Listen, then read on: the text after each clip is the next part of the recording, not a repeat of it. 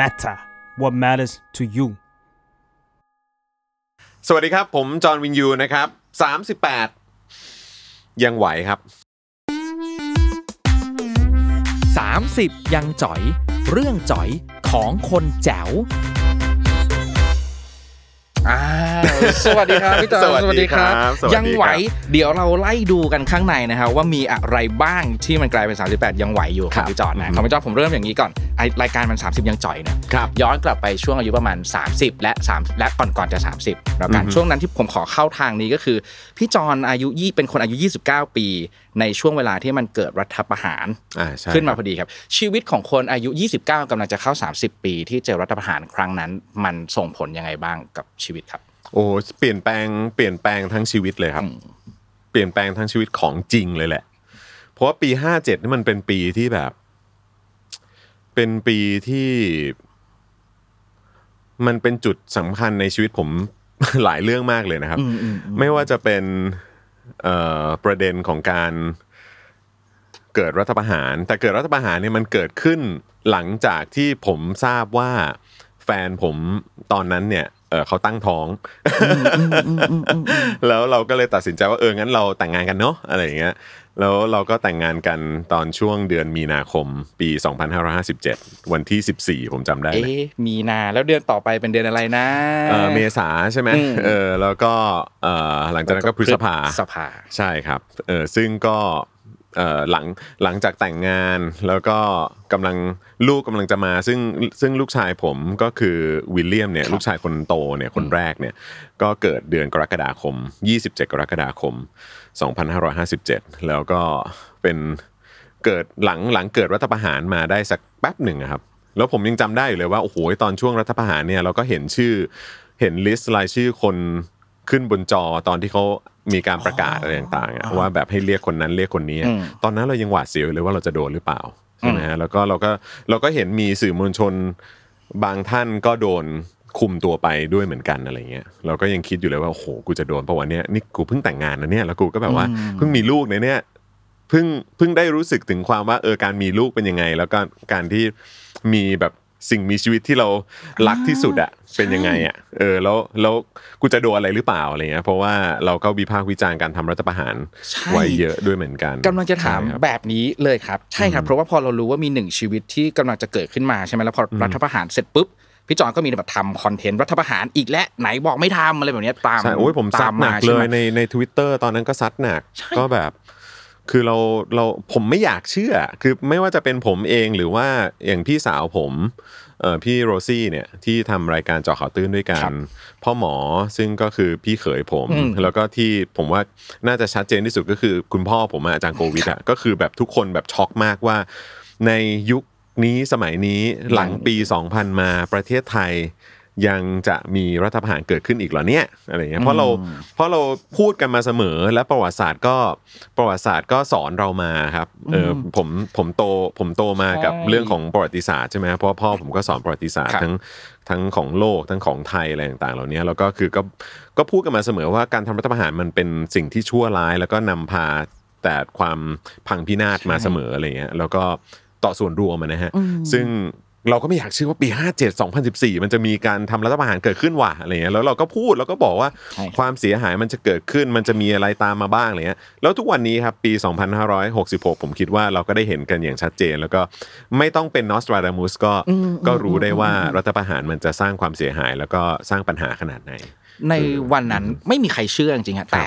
ในในเลเวลของความไม่มีใครเชื่อของแต่ละคนมันก็ต่างกันนะแต่ของพี่จอนเนี่ยเป็นความไม่เชื่อเป็นความรู้ถึงความเลวร้ายของมันแต่เราก็มีอีกหนึ่งชีวิตที่เรารักมากที่สุดเกิดขึ้นมาชีวิตนั้นก็ไม่ได้ทำให้เราแบบรู้สึกว่าหรือว่ามันไม่ใช่เวลาที่เราควรจะต้องพูดโอ้รู้สึกว่ามันเป็นเวลาที่ต้องพูดยอดมากๆเลยเพราะว่าคือแบบยิ่งมีลูกอะครับมันยิ่งรู้อะแล้วก็ยิ่งนึกถึงหัวอกพ่อไงเพราะพ่อเรานี่ก็เจอรัฐประหารมาไม่รู้กี่รอบแล้วครับใช่ไหมฮะเออคุณพ่อผมปีนี้ก็โอ้โหจะนะเออเด็กกระโดดไปเรื่องลูกนิดนึงตอนเด็กๆพี่จอนก็ให้สัมภาษณ์หลายครั้งเลยว่าก็คุยเรื่องประวัติศาสตร์การเมืองกับคุณพ่อมากมายผมชอบมากคุณบอกว่าอันนี้ก็จำๆไปตอบไปก่อนอะไรประมาณนั้นเพราะลองนึกดูฮะ ถ้ามีโอกาสได้คุยกับลูกเกี่ยวกับเรื่องการเมืองสักประมาณวันในวัยเดียวกับที่พี่จอนเริ่มได้คุยเรื่องประวัติศาสตร์การเมืองกับคุณพ่อครับอยากคุยอะไรกับเขาบ้างทั้งสองคนเลยนะในวันนึงที่เขาโตขึ้นมาผมผมคิดว่าผมคงจะได้คุยกับคุยกับวิลเลียมก่อนแหละเพราะว่าเขาเป็นคนโตแล้วเขาก็เกิดในปีที่ที่มันมันเป็นจุดเปลี่ยนทางประวัติศาสตร์ของประเทศไทยด้วยเหมือนกันเนาะเออฮะก็คงก็คงจะคุยกับเขาในในเหตุการณ์ที่เกิดขึ้นเอ่อในในช่วงตอนนั้นแล้วก็ชีวิตพ่อเป็นยังไงชีวิตแม่เป็นยังไงตอนนั้นแล้วก่อนและหลังการทำรัฐประหารมันเป็นยังไงบ้างแล้วชีวิตเราเปลี่ยนขนาดไหนลูกอะไรแบบนี้เออก็คงจะได้คุยกับเขาแล้วก็เทียบกับสิ่งที่มันเกิดขึ้นในสังคมจริงๆแล้วก็เทียบกับเทียบกับชีวิตของ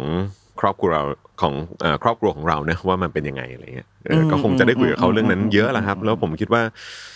โดยเฉพาะยุคสมัยนี้มันมีอะไรให้ให้กดได้ได้เลยเนาะสมมุติคุยกับเขาก็เปิดดูในมือถือเปิด iPad เปิดบนจอคอมพิวเตอร์เปิดบน YouTube ให้เขาดูได้เลยว่าตอนนั้นมันเกิดอะไรขึ้นพ่อทำอะไรอยู่พ่อพูดอะไรพ่อโพสอะไรเออตอนนั้นมันมีข่าวอะไรออกมามันก็คงจะแบบเรียลดีฮะคุยเรื่องเฮ้ยการทำรายการมันสนุกครับกราฟของความสนุกของมันนะครับตั้งแต่ตั้งแต่ทำมาผมขอเริ่มจากเจาะข่าวตื่นเป็นต้นมาแล้วกันมาจนถึง Daily Topicความสนุกมันมันเปลี่ยนไปไหมพี่มันเปลี่ยนประเด็นไปไหมมันลดลงไหมหรือมันเป็นยังไงบ้างการทำคือจอคอตื้นอย่างที่ผมบอกไปก็ที่อธิบายไปให้ให้ฟังเมื่อกี้ผมคิดว่าก็น่าจะพอเห็นภาพกันนะครับก็มันมันพอช่วงหลังสำหรับผมอ่ะผมว่าทุกคนเนี่ยโดยเฉพาะทีมงานด้วยแหละเออจะเป็นพี่โรซี่เองซึ่งก็เป็นเหมือนแบบเหมือนเฮดในเรื่องของของครีเอทีฟว่าเราจะพูดเรื่องอะไรเราจะคุยเรื่องอะไรเออ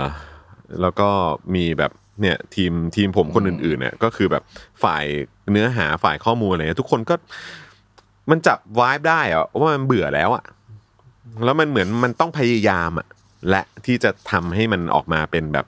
คอนเทนต์ที่แบบ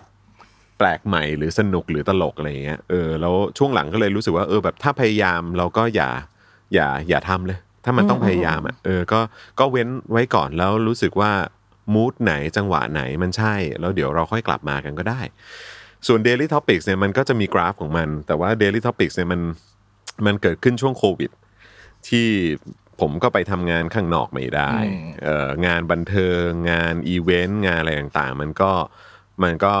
ฟรีซไปมันช็อตไปแล้วก็เอ่อ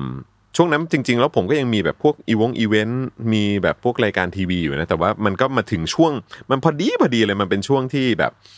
ที่เหมือนรายการที่ผมเป็นพิธีกรประจำเนี่ยมันก็เหมือนครบเอพิโซดของมันพอดีอะไรเงี้ยแล้วก็มันก็อยู่ในช่วงที่แบบว่าเออเออเดี๋ยวเรารอทำซีซั่นหน้ากันนะอะไรเงี้ยแต่พอโควิดมาปุ๊บทุกอย่างโปรดักชันก็โดนตัดไปเอ่อรายการอื่นๆก็โดนตัดเขาก็กลับมาเป็นแบบพวกรีรันกันหรือว่าละครละครก็ถ่ายทำกันยากมากบางทีก็ต้องเอาละครมารีรันอะไรแบบเนี้ยก็กลายเป็นว่ารายการที่ผมเคยทำที่มีอยู่ออนทีวีเนี่ยสองสามรายการเนี่ยก็ก็ก็หมดก็ผมก็ไม่ได้ทำอีเวนต์ก็ไม่ต้องพูดถึงเพราะว่ารวมตัวกันไม่ได้ใช่ไหมครับผมก็เลยมาสตาร์ททำ Daily Topics เองเอ่อหลังจากที่แบบก่อนหน้านั้นก็อาจจะทำแบบพวกหาเรื่องคุยอะไรพวกนี้ผมก็ทำพวกนี้แบบขั้นๆไปช่วงนั้นด้วยเหมือนกันแต่ว่าพอมาทำ Daily Topics แล้วก็เหมือนแบบเป็นรายการที่ทำที่สุดสตูดิโอที่บ้านกับรุ่นพี่ที่เราใกล้ชิดแล้วก็สนิทกันที่ชื่อชื่อคุณโบ๊ทนะฮะซึ่งทุกวันนี้พี่โบ๊ทเขาก็ไปทำ Friends Talk แล้วแล้วก็แต่ว่าไอ้ช่วงนั้นมันเป็นช่วงกราฟกราฟของมันมันก็ขึ้นสูงเหมือนกันนะเพราะว่ากลายเป็นว่ารายการที่นั่งทำในสตูดิโอที่บ้านเนี่ยก็มีคนดูแบบก็เป็นหลักแสนเหมือนกันนะแต่ว่าตอนนั้นมันก็แรงมันแรงเพราะว่าตอนนั้นเราก็อย่างวิพากษ์แบบคุณชอนอะไรเงี้ยเออแล้วก็แบบผมก็มันก็จะมีวอร์ดดิ้งนึงที่แบบว่าโอ้โหสนั่นแบบอินเทอร์เน็ตอะไรเงี้ยแล้วก็แบบว่ารายการตอนนั้นก็แบบโอ้โหแบบคนดูเยอะมากคนชอบคนรู้สึกว่าโอ้โหมันมันแซ่บมันมันตรงมันอะไรอย่างเงี้ยแต่ไอตอนช่วงที่ทำตอนนั้นทำไปทำมาสักพักนึงมันก็เหมือนมันแบบ energy และความความเครียดอ่ะกับสิ่งที่เราเหมือนหนีออกไปไม่ได้ครับก็คือเราอยู่กับรัฐบาลแบบเนี้ยเราอยู่กับเราอยู่กับการเมืองแบบเนี้ยเราอยู่กับสภาพเศรษฐกิจแบบเนี้ยเราอยู่กับความกลัวของโควิดเราอยู่กับความกลัวว่าเราจะมีกินมีใช้ไหมเราอยู่กับเอ่อความกังวลอะไรต่างๆเต็มไปหมดจนมันทำให้รายการมันดูเทนส์มากมันดูแบบกดดันมากอะไรเงี้ยแล้วท้ายที่สุดผมก็เลยรู้สึกว่าเออมันต้องเปลี่ยนอ่ะเออก็ท้ายที่สุดเราก็เปลี่ยนแล้วก็ เอ่อพี่โบ๊ทก็ก็ไปทำในเวของพี่โบ๊ทซึ่งก็เป็นทางถนัดของเขาซึ่งก็ยอดเยี่ยมแล้วก็ดีมากๆเพราะว่าตอนนี้ก็เขาก็ไปได้ดีในขณะเดียวกันผมก็แบบดึงเอาเริ่มจากเอาพ่อหมอเข้ามาก่อนแบบมาช่วยแจมมาอะไรแบบนี้แต่มันก็เกิดการเปลี่ยนแปลงที่ที่ที่ผมรู้สึกว่ามันมันทำให้เราค้นพบอะไรใหม่ๆก็คือมีพ่อหมอมาแล้วหลังจากนั้นก็มีครูทอมมาครูทอมก็แบบครูทอมก็เข้ามายกระดับรายการมากๆเลยอ่ะผมอยากให้เข้ามารายการนี้เหมือนกันนะครูทอมโอ้ยต้องต้องเชิญครับต้องเชิญครูทอมนี่เป็นคนที่แบบโคตรเจ๋งอ่ะต้องใช้คำนี้เจ๋งจริงตั้งแต่ทำรายการนี้มาผมก็คุยกับยูทูบเบอร์หลายคนนะมันจะอยู่ดีมันจะเป็นแบบนี้พี่จอนเดี๋ยวชื่อของเขาอ่ะก็จะลอยก็จะโผล่ขึ้นมาใช่ใช่เขาเขาเขาเขาเป็นคนที่แบบคือเจ๋งตรงที่ว่าเขาเขาอยู่ได้กับทุกคนเนี่ยแล้วเขาก็เขาไม่ได้อยู่เฉยๆคือเขาไปเหมือนแบบไปอัพมูลค่าไปอัพเกรดไปอะไรสักอย่างอ่ะซึ่งแบบผมก็รู้สึกว่าโหเจ๋งว่ะอะไรเงี้ยก็ครูทอมก็มาแจมกับเราแล้วรายการมันก็มันก็ยกระดับขึ้นไปอีกแล้วแต่สำหรับผมก็คือความโชคดีก็คือว่าผมได้ทำรายการกับเพื่อนซึ่งก็เป็นเพื่อนสนิทที่สุดในชีวิตแหละในชีวิตผมผมก็จะมีเพื่อนสนิทอยู่อยู่สองคนเอ่อคนนึงเสียชีวิตไปละอีกคนนึงก็คือที่จัดรายการของผมทุกวันก็คือคุณปาล์มนั่นแหละเออแล้วก็แล้วก็มันก็ทำให้เราผมชวนเขาว่าผมบอกว่าปาล์มกูว่าไม่มีรายการไหนในประเทศที่จะทำได้แบบเราอะจริงๆคือกูว่ามันไม่มีหนึ่งก็คือเป็นรายการที่เพื่อนมานั่งคุยข่าวกันแล้วก็เป็นคนในวัยแบบสามสิบอ่าสามสิบกว่าใช่ไหมสามสิบกว่าจะสี่สิบอะไรเงี้ยเป็นคนที่แบบเออเป็นเป็นพ่อที่แบบมีลูกยังเล็กอยู่กันทั้งคู่อะไรอย่างเงี้ยเขาเขามีลูกอายุประมาณสามขวบตอนนี้ผมผมเอ่อคนโตเก้าขวบคนเล็กไรอันเนี่ยเอ่อตอนนี้ก็ห้าขวบจะหกขวบแล้วก็แบบมันไวบ์มันแบบรายการอื่นไม่มีอ่ะแล้วก็คือรายการอื่นมันก็จะมีพิธีกรแล้วก็คอมเมนเตเตอร์แต่อันนี้มันเหมือนเป็นแบบคือเราเป็นทั้งพิธีกรและคอมเมนเตเตอร์กันทั้งคู่อะไรเงี้ยมันก็เลยแบบแล้วก็เราก็ไปในแนวทางตลกเอ่อในแนวทางแบบเอ่อเสียดสีประชดประชันแดกดันกวนกวนประสาทกวนตีนน่ะใช้คำนี้ละกันเออแล้วก็แบบเอ่อผมก็เลยชวนเขามาแล้วก็บอกว่ามันไม่มีรายการไหนที่ที่ทำได้แบบเราแหละเพื่อนอะไรเงี้ยเราเรามาลองทำกันแล้วกราฟรายการนี้มันก็เลยสำหรับผมอ่ะมันก็เป็นเป็นหนึ่งในเรื่องราวดีๆอ่ะที่มันเกิดขึ้นในช่วงวัยสามสิบของผมจริงๆอ่ะครับขอบคุณครับพี่จอนกับพี่ปาล์มคล้ายกันมากเป็นคนวัยสามสิบมีลูกคล้ายๆการทำรายการด้วยกันเป็นเพื่อนสนิทที่สุดในชีวิตเหมือนกันเวลาคุยกันนะครับมันจะมองเห็นจุดร่วมของปัญหาให้ตรงกับรายการคือปัญหาความจ่อยแล้วกันเราคุยความจ่อยของพี่จอนกับพี่ปาล์มที่มันมีจุดร่วมกันอ่ะมันคือเรื่องอะไรบ้างแล้วเราคุยกันมากน้อยขนาดไหนยังไงบ้างมั้ยนะก็อันนี้คือหมายถึงแบบในพาร์ทข่าวการเมืองอะไรพวกนี้ในพาร์ทชีวิตด้วยอ๋อในพาร์ทชีวิตถ้าในพาร์ทชีวิตคือมันรู้กันน่ะมันรู้กันเพราะว่ามันมันเห็นกันมาว่าแบบมึงก็เคยแสบกูก็เคยแสบอะไรอย่างเงี้ยใช่มั้ยฮะหรือว่าแบบเออมึงเคยล้มเหลวเรื่องอะไรกูเคยล้มล้มเหลวเรื่องอะไรอะไรอย่างเงี้ยเออเราเคยประสบความสำเร็จเรื่องไหนเพื่อนซัพพอร์ตเรายังไงเพื่อนเราประสบความสำเร็จในเรื่องไหนเราซัพพอร์ตเค้ายังไงคือมันมันเหมือนมันเห็นกันหมดแล้วมันไม่มันไม่มันไม่มีเหตุต้องโกหกกันนะครับอืมพี่จอมเป็นคนเวลามีปัญหาแล้วปรึกษาเพื่อนโอ้ตลอดเลยแล้วเป็นคนปรึกษาใช่ไหมใช่ใช่ใช่ใช่คือผมผมก็จะแชร์ให้ให้ฟังแล้วมันจะไม่จัดเราอ่ะอืมมันจะไม่จัดเราเพราะว่ามันก็รู้หมดว่าเราเป็นคนยังไงอ่ะครับอืมแล้วแล้วแล้วเราก็ไม่โกหกมันเราบอกแล้วก็บอกมันหมดแล้วเวลามันบอกเรามันก็บอกเราหมดเหมือนกันว่ามันรู้สึกยังไงแล้วมันก็จะบอกว่าเกรงใจไหมมันก็ไม่มีเกรงใจนะแต่มันพูดกับเราไม่ได้พูดแบบเวลาเตือนเวลาบอกหรือเวลาทักอะไรก็ตามมันจะไม่ทักแบบมันจะไม่ไม่ไม่ได้ไม่ได้ออกมาฟีลแบบแรงตรงไปตรงมาหักหาน้ำใจกันแต่ว่ามันเป็นการบอกว่าแบบเหมือนเหมือนอารมณ์เพื่อนกันจริงๆครับที่เตือนกันเพื่อนที่อยู่ในเลเวลเดียวกันน่ะมันคือมันคือระดับเดียวกันมันไม่ได้มีความรู้สึกว่าเหมือนแบบเพราะเพื่อนเพื่อนเราบางคนซึ่งเราอยากจะสนิทกับเขาเราอยากจะสนิทกับเขามากกว่านี้นะแต่บางทีเขาจะมีความเหมือนแบบประมาณว่าเฮ้ยมึงเป็นดาราหรือว่ามึงเป็นเอ่อคนคนอยู่หน้ากล้องหรือว่ามึงเป็นคนเบื้องหน้าเพราะฉะนั้นก็คือมันก็จะแบบมีความแบบมึงก็จะแบบเอ่อโชงชางอะไรแบบนี้อะไรเงี้ยซึ่งแบบกูอาจจะไม่ค่อยชินอะไรแบบเนี้ยเวลาแบบเวลาเราเราเราพูดตรงเราเปิดใจบางทีมันอาจจะคิดว่าเราแบบ พูดจริงป่าววะอะไรเงี้ยซึ่งแบบจริงอันนี้คือจริงอันนี้คือพูดกูพูดจริงๆที่มึงเห็นกูในจอแล้วเป็นอย่างนั้นก็กูเป็นพิธีกรไงกูเลยแบบไม่ได้ต้องแอคกูไม่ได้ต้องอะไรอะไรเงี้ยกูกูเป็นอย่างนั้นจริงๆแล้วแบบคือไอ้ปามันก็จะรู้ว่าเอออันเนี้ยคือมันรู้สึกจริงๆมันไม่ได้มันไม่ได้เป็นแบบภาพที่สร้างขึ้นมาอะไรแบบนี้คือมันมันรู้ว่าอันนี้คือตัวตนเราอ่ะเออเพราะฉะนั้นคือมันมันไม่ต้องอธิบายอะไรมากมันมันบอกซึ่งแบบสำหรับผมผมรู้สึกเสียดายมากเพราะว่าก็คือแบบโหเรามีเรามีเพื่อนที่สนิทขนาดนี้จริงๆเนี่ยก็มีอยู่แค่สองคนเนี่ยแล้วคนนึงคือคือเสียชีวิตไปแล้วอะไรเหมือนรู้เลยครับผมก็ต้องจะถามนะครับในคนในวัยอายุสามสิบแปดปีที่มีเพื่อนสนิทที่สุดสองคนคนนึงจากไปแล้วเหลือแค่หนึ่งคนสำหรับพี่จอนน้อยไปไหมครับเรื่องนี้เป็นความจ๋อยในชีวิตไม่นะกับตัวเลขหนึ่งคนที่เหลืออยู่อืมก็จ๋อยนะเพราะผมจ๋อยจ๋อยจ๋อยไม่ได้จ๋อยที่ว่าเหลือเพื่อนแค่คนเดียวแต่คือจ๋อยที่เสียเพื่อนคนนั้นไปอ่ะอืมๆแล้วแล้วผมว่ามันก็เป็นเรื่องจ๋อยสำหรับทั้งผมและทั้งปาล์มอ่ะครับเพราะมันเหมือนเป็นแบบอ๋อเป็นเพื่อนสนิทสามคนเหรอเอออ๋อๆมันเป็นเพื่อนสนิทกันสามคนน่ะแล้วมันมันแบบคนนะฮะพี่จอนเพื่อนสนิทคนนี้เสียไปในช่วงวัยสามสิบด้วยมั้ยอ๋อไม่ๆๆฮะเค้าเสียไปตอนช่วงตอนช่วงสักผมสักยี่สิบหกอ๋อยี่สิบเจ็ดซึ่งเพื่อนผมคนนี้ไอ้จิ๊บเนี่ยมันก็เสียชีวิตไปตอนผมยังอยู่ไอเฮียอยู่เลยผมจำได้เลยอืมๆๆเออใช่ผมอยู่ไอเฮียอยู่แล้วก็แบบคุยกับไอ้จิ๊บจำได้ว่าคุย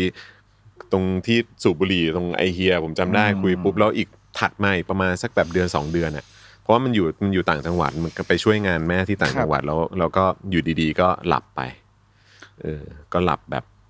หลับแบบเหมือนสงบอะฮะไม่ได้ไม่ได้ไม่ได้ทรมานอะไรอะไรเงี้ยแล้วผมกับปาล์มนี่คือแบบมันคือ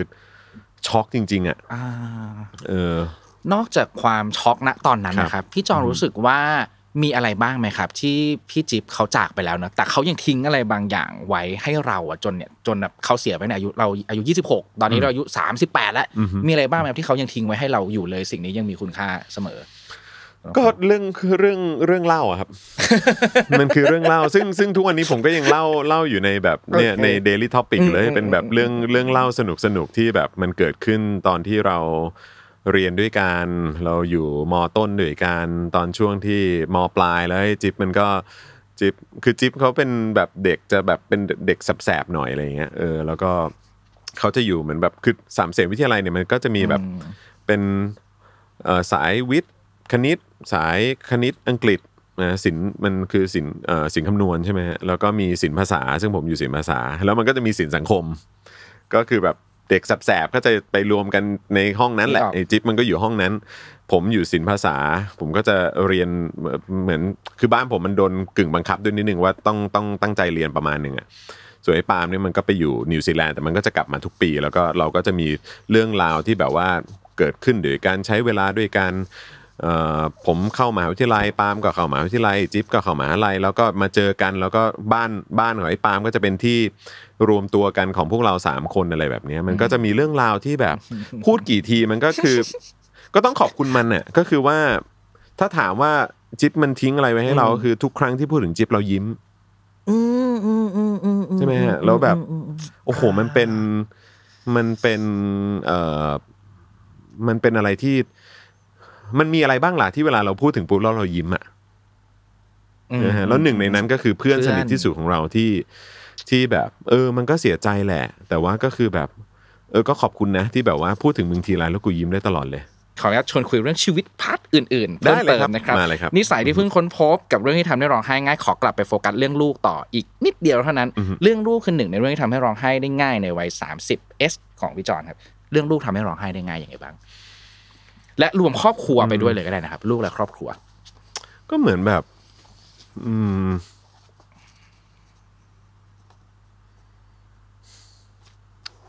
เออแต่ร้องร้องบ่อยกับเรื่องลูกและครอบครัวใช่ไหมครับอืมอืมซึ่งซึ่งถ้าเป็นก่อนหน้านี้ในช่วงวัยยี่สิบกว่าๆเราจะไม่ได้โอ้ไม่เลยฮะเรื่องเรื่องพวกนี้มันแบบ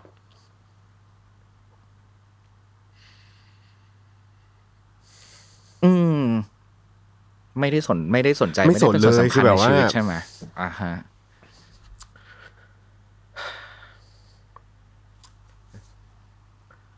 โอ้ย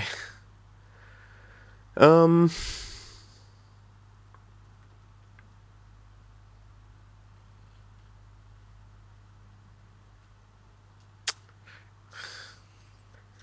เบรกไหมเบรกก่อนเบรกไม่ไม่ไม่มันได้แหละรีเช็คกันก่อนไหมคุยกันก่อนได้ไหมโอเคขอบคุณมากนะครับพี่จอนอันนี้ขอบคุณแบบสุดๆเลยคือมันแบบ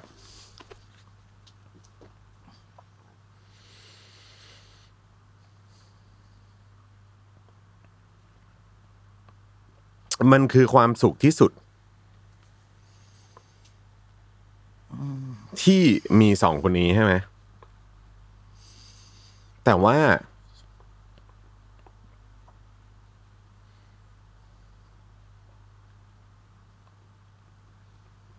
ในขณะเดียวกันก็รู้สึกแบบ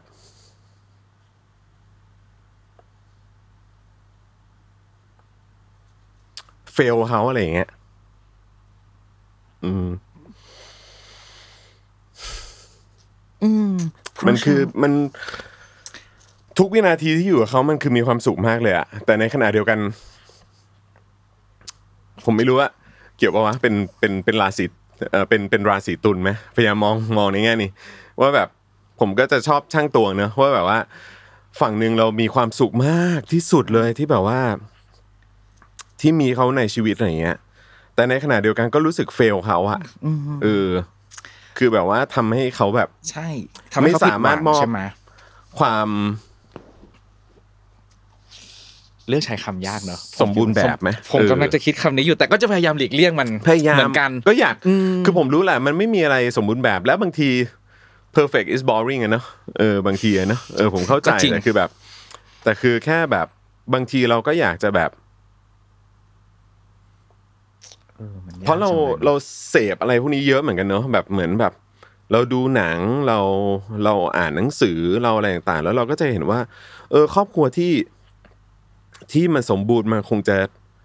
ดีกับคนคนหนึ่งมากเลยเนาะเพราะตัวพี่จอนโตมาในครอบครัวแบบนั้นด้วยเราก็แบบเฟลสิ่งนี้นับว่าเป็นความผิดและความรับผิดชอบของตัวเองใช่ใช่ไหมครับก็จะถามเพิ่มนิดนึงครับพี่จอนถ้ามองในแง่เนี้ยครับมันมันเกิดเหตุขึ้นไปแล้วเนอะความเฟลมันได้เกิดขึ้นไปแล้วแหละแล้ว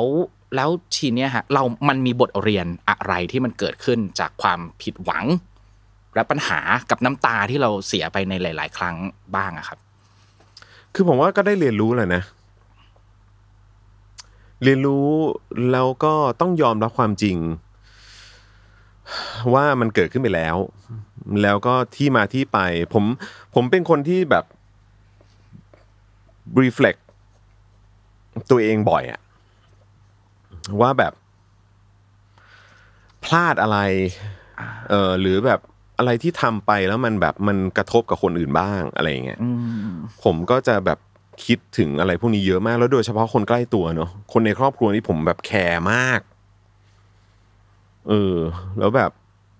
แล้วผมก็จะแบบเช็คก่อนเสมอว่าแบบดูก่อนนะคือแบบมันนำพามาถึงจุดนี้มันเป็นความผิดเราใช่ไหมหรือแบบเรามีส่วนรับผิดชอบกับเรื่องนี้ยังไงบ้างแล้วมันส่งผลกระทบกับเรื่องนี้อย่างไรบ้างแล้วจนทุกวันนี้มันส่งผลยังไงและแล้วเราจะดีลกับมันยังไงต่ออะไรเงี้ยเออแล้วแบบผมก็เนี่ยวิลเลียมก็เก้าเก้าขวบแล้วเนี่ยเออผมก็แบบเก้าปีที่ผ่านมาคือผมก็นึกย้อนไปจนถึงวันแรกเลยนะที่แบบเขาที่ผมอุ้มเขาในห้องคลอดอะที่พญาไทสองเนี่ยแล้วแบบหรือแบบไปก่อนหน้านั้นตอนที่แบบรู้ว่าแบบว่าแบบเอ่อภรรยาตอนนั้นเขาก็แบบบอกว่าเออแบบเขาเขาท้องอะไรอย่างเงี้ยเออแล้วเราก็แบบว่าว้าวแบบว่าเออแบบผมก็พูดกับตัวเองเสมอว่าแบบเฉยๆเออมีลูกมันก็เออก็มีลูกก็ต้องดูแลกันไปอะไรอย่างเงี้ยแบบเออแต่ว่าก็คือแบบไม่ไม่ไม่ได้ไม่ได้คิดว่าจะมี emotional attachment อะไรขนาดเนี้ยเออตอนนั้นก็จะอายุประมาณสามสิบใกล้ๆประมาณยี่สิบเก้าใช่เออแล้วก็แบบตอนนั้นการมีลูกคือความรู้สึกสุดแจ๋วของเราเลยใช่ไหมคือตอนอุ้มเขาครั้งแรกตอนนั้นสุดแจ๋วเลยผมก็พูดเหมือนเดิมเสมอว่ามันผมรู้สึกว่าเหมือนองค์ลงอะไรสักอย่างเออแบบว่าเออสิ่งที่เรารักที่สุดได้มาจุติแล้วเว้ยเอออยู่ในอยู่ในเอ่อ แขนเราและอะไรเงี้ยเลยอ้อมอกเราผมจำประโยคนั้นได้เราเคยคุยกันครั้งนึงตอนผมเคยทำงานแฮมเบอร์เกอร์เราคุยเรื่องนี้เป๊ะเลยใช่ใช่ผมใช้คำนั้นแบบสุดๆผมใช้คำนั้นเนอะเออผมใช้คำว่าเหมือนองค์ลงจุติแล้วเออมันจุติจริงๆอ่ะแล้วไอ้ความรู้สึกความเป็นพ่อโอ้โหมันเป็นอย่างนี้นี่เองว่ะแล้วแบบว่าไอ้ความรักแล้วก็ความอยากจะแบบรักษาทนุถนอมดูแลเขาอ่ะให้มันดีที่สุดอ่ะมันก็มันมาแต่สำหรับผมอ่ะความความที่ว่าครอบครัวมันไปต่อกันไม่ได้อ่ะคือหมายความว่าชีวิตคู่มันไปต่อกันไม่ได้มันคือความล้มเหลวของผมอ่ะพี่จอนเขียนไว้ในข้อเรื่องที่พีที่สุดมีหนึ่งข้อคือการหย่าร้างสิ่งนี้รู้สึกว่าคือความรับผิดชอบของเราอีกเช่นเดียวกันใช่ใช่คือผมผมรู้ว่ามันก็เป็นความรับผิดชอบร่วมกันแหละครับแต่ผมรู้สึกว่าผมก็ไม่รู้นะแต่ผมรู้สึกว่ามันเป็นความรับผิดความความความไอ้การการเลิกราหย่าร้างอะไรอย่างเงี้ยผมก็รู้สึกว่าผมเทคมันเป็นความรับผิดชอบส่วนใหญ่ของผมซะมากกว่าอะไรเงี้ยแล้วก็แบบอืมเพราะว่าผมก็รู้สึกว่าเหมือนแบบถ้าเรารู้สึกณ ณ เวลานั้นถ้าเราถ้าเราตาสว่างจริงอะครับคือถ้าเราตาสว่างจริงคือในมุมผมนะคือผมแค่รู้สึกว่าถ้าผมตาสว่างจริงอะแล้วผมณ เวลานั้นผมรู้สึกจริงๆว่าว่ารักคือแบบรักลูกอย่างที่มึงพูดจริงๆอ่ะซึ่งตอนนี้ผมยังรู้สึกผิดอยู่เลยนะผมรู้สึกว่าตอนนั้นกูพูดไปเฉยๆป่าววะหรือว่าแบบกูรู้สึกไม่กูผมผมยังนึกย้อนกลับไปเสมอเว้ยจริงๆว่าแบบเออแบบเฮ้ยสรุปมึงรักลูกจริงใช่มั้ยเนี่ยคือแบบเพราะว่าถ้ามึงรักลูกจริงๆอ่ะคือแบบมึงน่าจะพยายามประคับประคองให้มันอือๆๆรอดได้นะเว้ยอะไรอย่างเงี้ยมึงจะยอมแบบมึงจะยอมไม่ไม่ยึดถือในศักดิ์ศรีตัวเองหรือว่าในความถูกต้องหรือว่าอะไรแบบเนี้ยมันแบบมันจะท้ายสุดมึงจะยอมอ่ะแต่คือแบบตอนนั้นมันยังมีความอีโก้มันยังมีความรู้สึกว่าตัวเองแบบถูกต้องหรืออะไรอย่างเงี้ยรู้สึกว่าตัวเองไม่ผิดนึกย้อนกลับไปแบบอะไรอย่างเงี้ยอะไรต่างๆแบบจุดเริ่มต้นหรืออะไรเรื่องราวอะไรต่างๆที่มันทำให้เราแบบอยู่ด้วยกันไม่ได้อย่างเงี้ยแบบว่ามันไม่ได้มันแบบใช่ฉันผิดแต่เธอก็ผิดเหมือนกันอะไรอย่างเงี้ยคือแบบแต่ถ้าตอนนั้นเรามีความรู้สึกว่าเหมือนแบบเออไม่เป็นไรเพื่อให้แม่งแบบทุกอย่างมันเพื่อเขาอะแล้วโดยเฉพาะเพื่อเขาทั้งสองคนเนี่ยคือหมายว่าทั้งวิลเลียมและไลอันเนี่ยมันแบบมันจริงเหรอวะคือแบบว่ามึงจะไม่ไม่ยอมสักหน่อยเหรอวะอะไรอย่างเงี้ยเหี้ยผมเออเข้าคิดว่าเข้าใจแล้วเป็นเรื่องที่ยากแบบยากยากสุดๆเลยอ่ะกับการที่เมื่อผลของการกระทำมันเป็นแบบนี้แล้วเราจะตอบเขาได้ยังไงว่าเขารักเรารักเขาแบบจริงๆใช่วะมันน่าจะเป็นก้อนที่แบบเดากับตัวเองแบบมากๆเลยนะทุกวันนี้คำตอบมันคลี่คลายไปได้ยังไงครับกับเรื่องสรุปแล้วกูรักเขาจริงหรือเปล่าวะกูได้พยายามมากพอแล้วหรือเปล่าวะคำตอบมาหรือยังครับหรือยังค้นหามันอยู่ผมมุมนึงของความรู้สึกผมผมยังรู้สึกว่าผมยังค้นหาอยู่ครับแต่ว่าผ่านการเทอราปีอะไรต่างๆมาหลากหลายอะไรเงี้ยเออคุยกับจิตแพทย์หรืออะไรก็ตามเนี่ยก็แบบว่าจริงๆมันก็มีคำตอบแหละว่าเออจริงๆมันก็มันก็อย่างที่ผมบอกไปมันอาจจะเป็นแบบความมันก็รับผิดชอบร่วมกันแหละเนาะเออทั้งทั้งสามีภรรยาทั้งคู่ที่มันนั่นไปอะไรเงี้ยเออแต่ว่าก็แบบบางทีสิ่งที่สำคัญที่สุดก็คือการอยู่กับปัจจุบันด้วยแล้วก็เรียนรู้จากอดีตแล้วก็เราจะทำยังไงให้ช่วงชีวิตที่ที่เขาอยู่กับเราตอนนี้ไปจนถึงในอนาคตอย่างเงี้ยเราจะทำยังไงให้ให้เขารับรู้ว่าเรารักเขาจริงๆอะไรอย่างเงี้ยแล้วก็เราเองก็เคยผิดพลาดอะไรมาแล้วก็คนเรามันก็ผิดพลาดกันได้เนอะเออแล้วก็แบบแล้วถ้าถ้าเรายอมรับความผิดพลาดแล้วเราเข้าใจว่าเออมันมีความผิดพลาดอะไรเกิดขึ้นอะไรอย่างเงี้ยก็แบบก็ก็โน้ตไว้ว่าเราได้ผ่านตรงจุดนั้นมาแล้วก็แล้วก็พยายามทำให้มันดีที่สุดอะไรอย่างเงี้ยต่อจากนี้ทุกๆวันที่อยู่กับเขาอะไรเงี้ยอย่างเนี้ยทุกวันนี้ผมก็จะแบบ ในในมือถือผมก็จะมีแบบเป็นเป็น reminder ของผมนะว่าแบบว่าเหมือนแบบอ่ะตื่นเช้ามากินเอ่อกาแฟหนึ่งแก้วออกไปปั่นจักรยานทำนั่นทำนี่ประชุมประชุมเสร็จทำอะไรต่อกินข้าวดูข่าวเวลานี้เวลานี้แล้วก็จะมีช่วงเบรกที่แบบเวลาลูกๆมาอยู่ที่บ้านก็จะแบบเวลานี้คืออยู่กับเด็กๆอะไรอย่างเงี้ยเออแล้วก็แบบแล้วเวลานี้ก็จะวางมือถือไว้แล้วก็เราก็ต้องอยู่กับเขาอะไรอย่างเงี้ยใช่ไหมส่งเขาเข้านอนอะไรอย่างเงี้ยคือแบบว่ามันจะอ่าฮะขออนุญาตถามและตั้งสมมติฐานถ้าเป็นคล้ายๆแบบนี้ครับ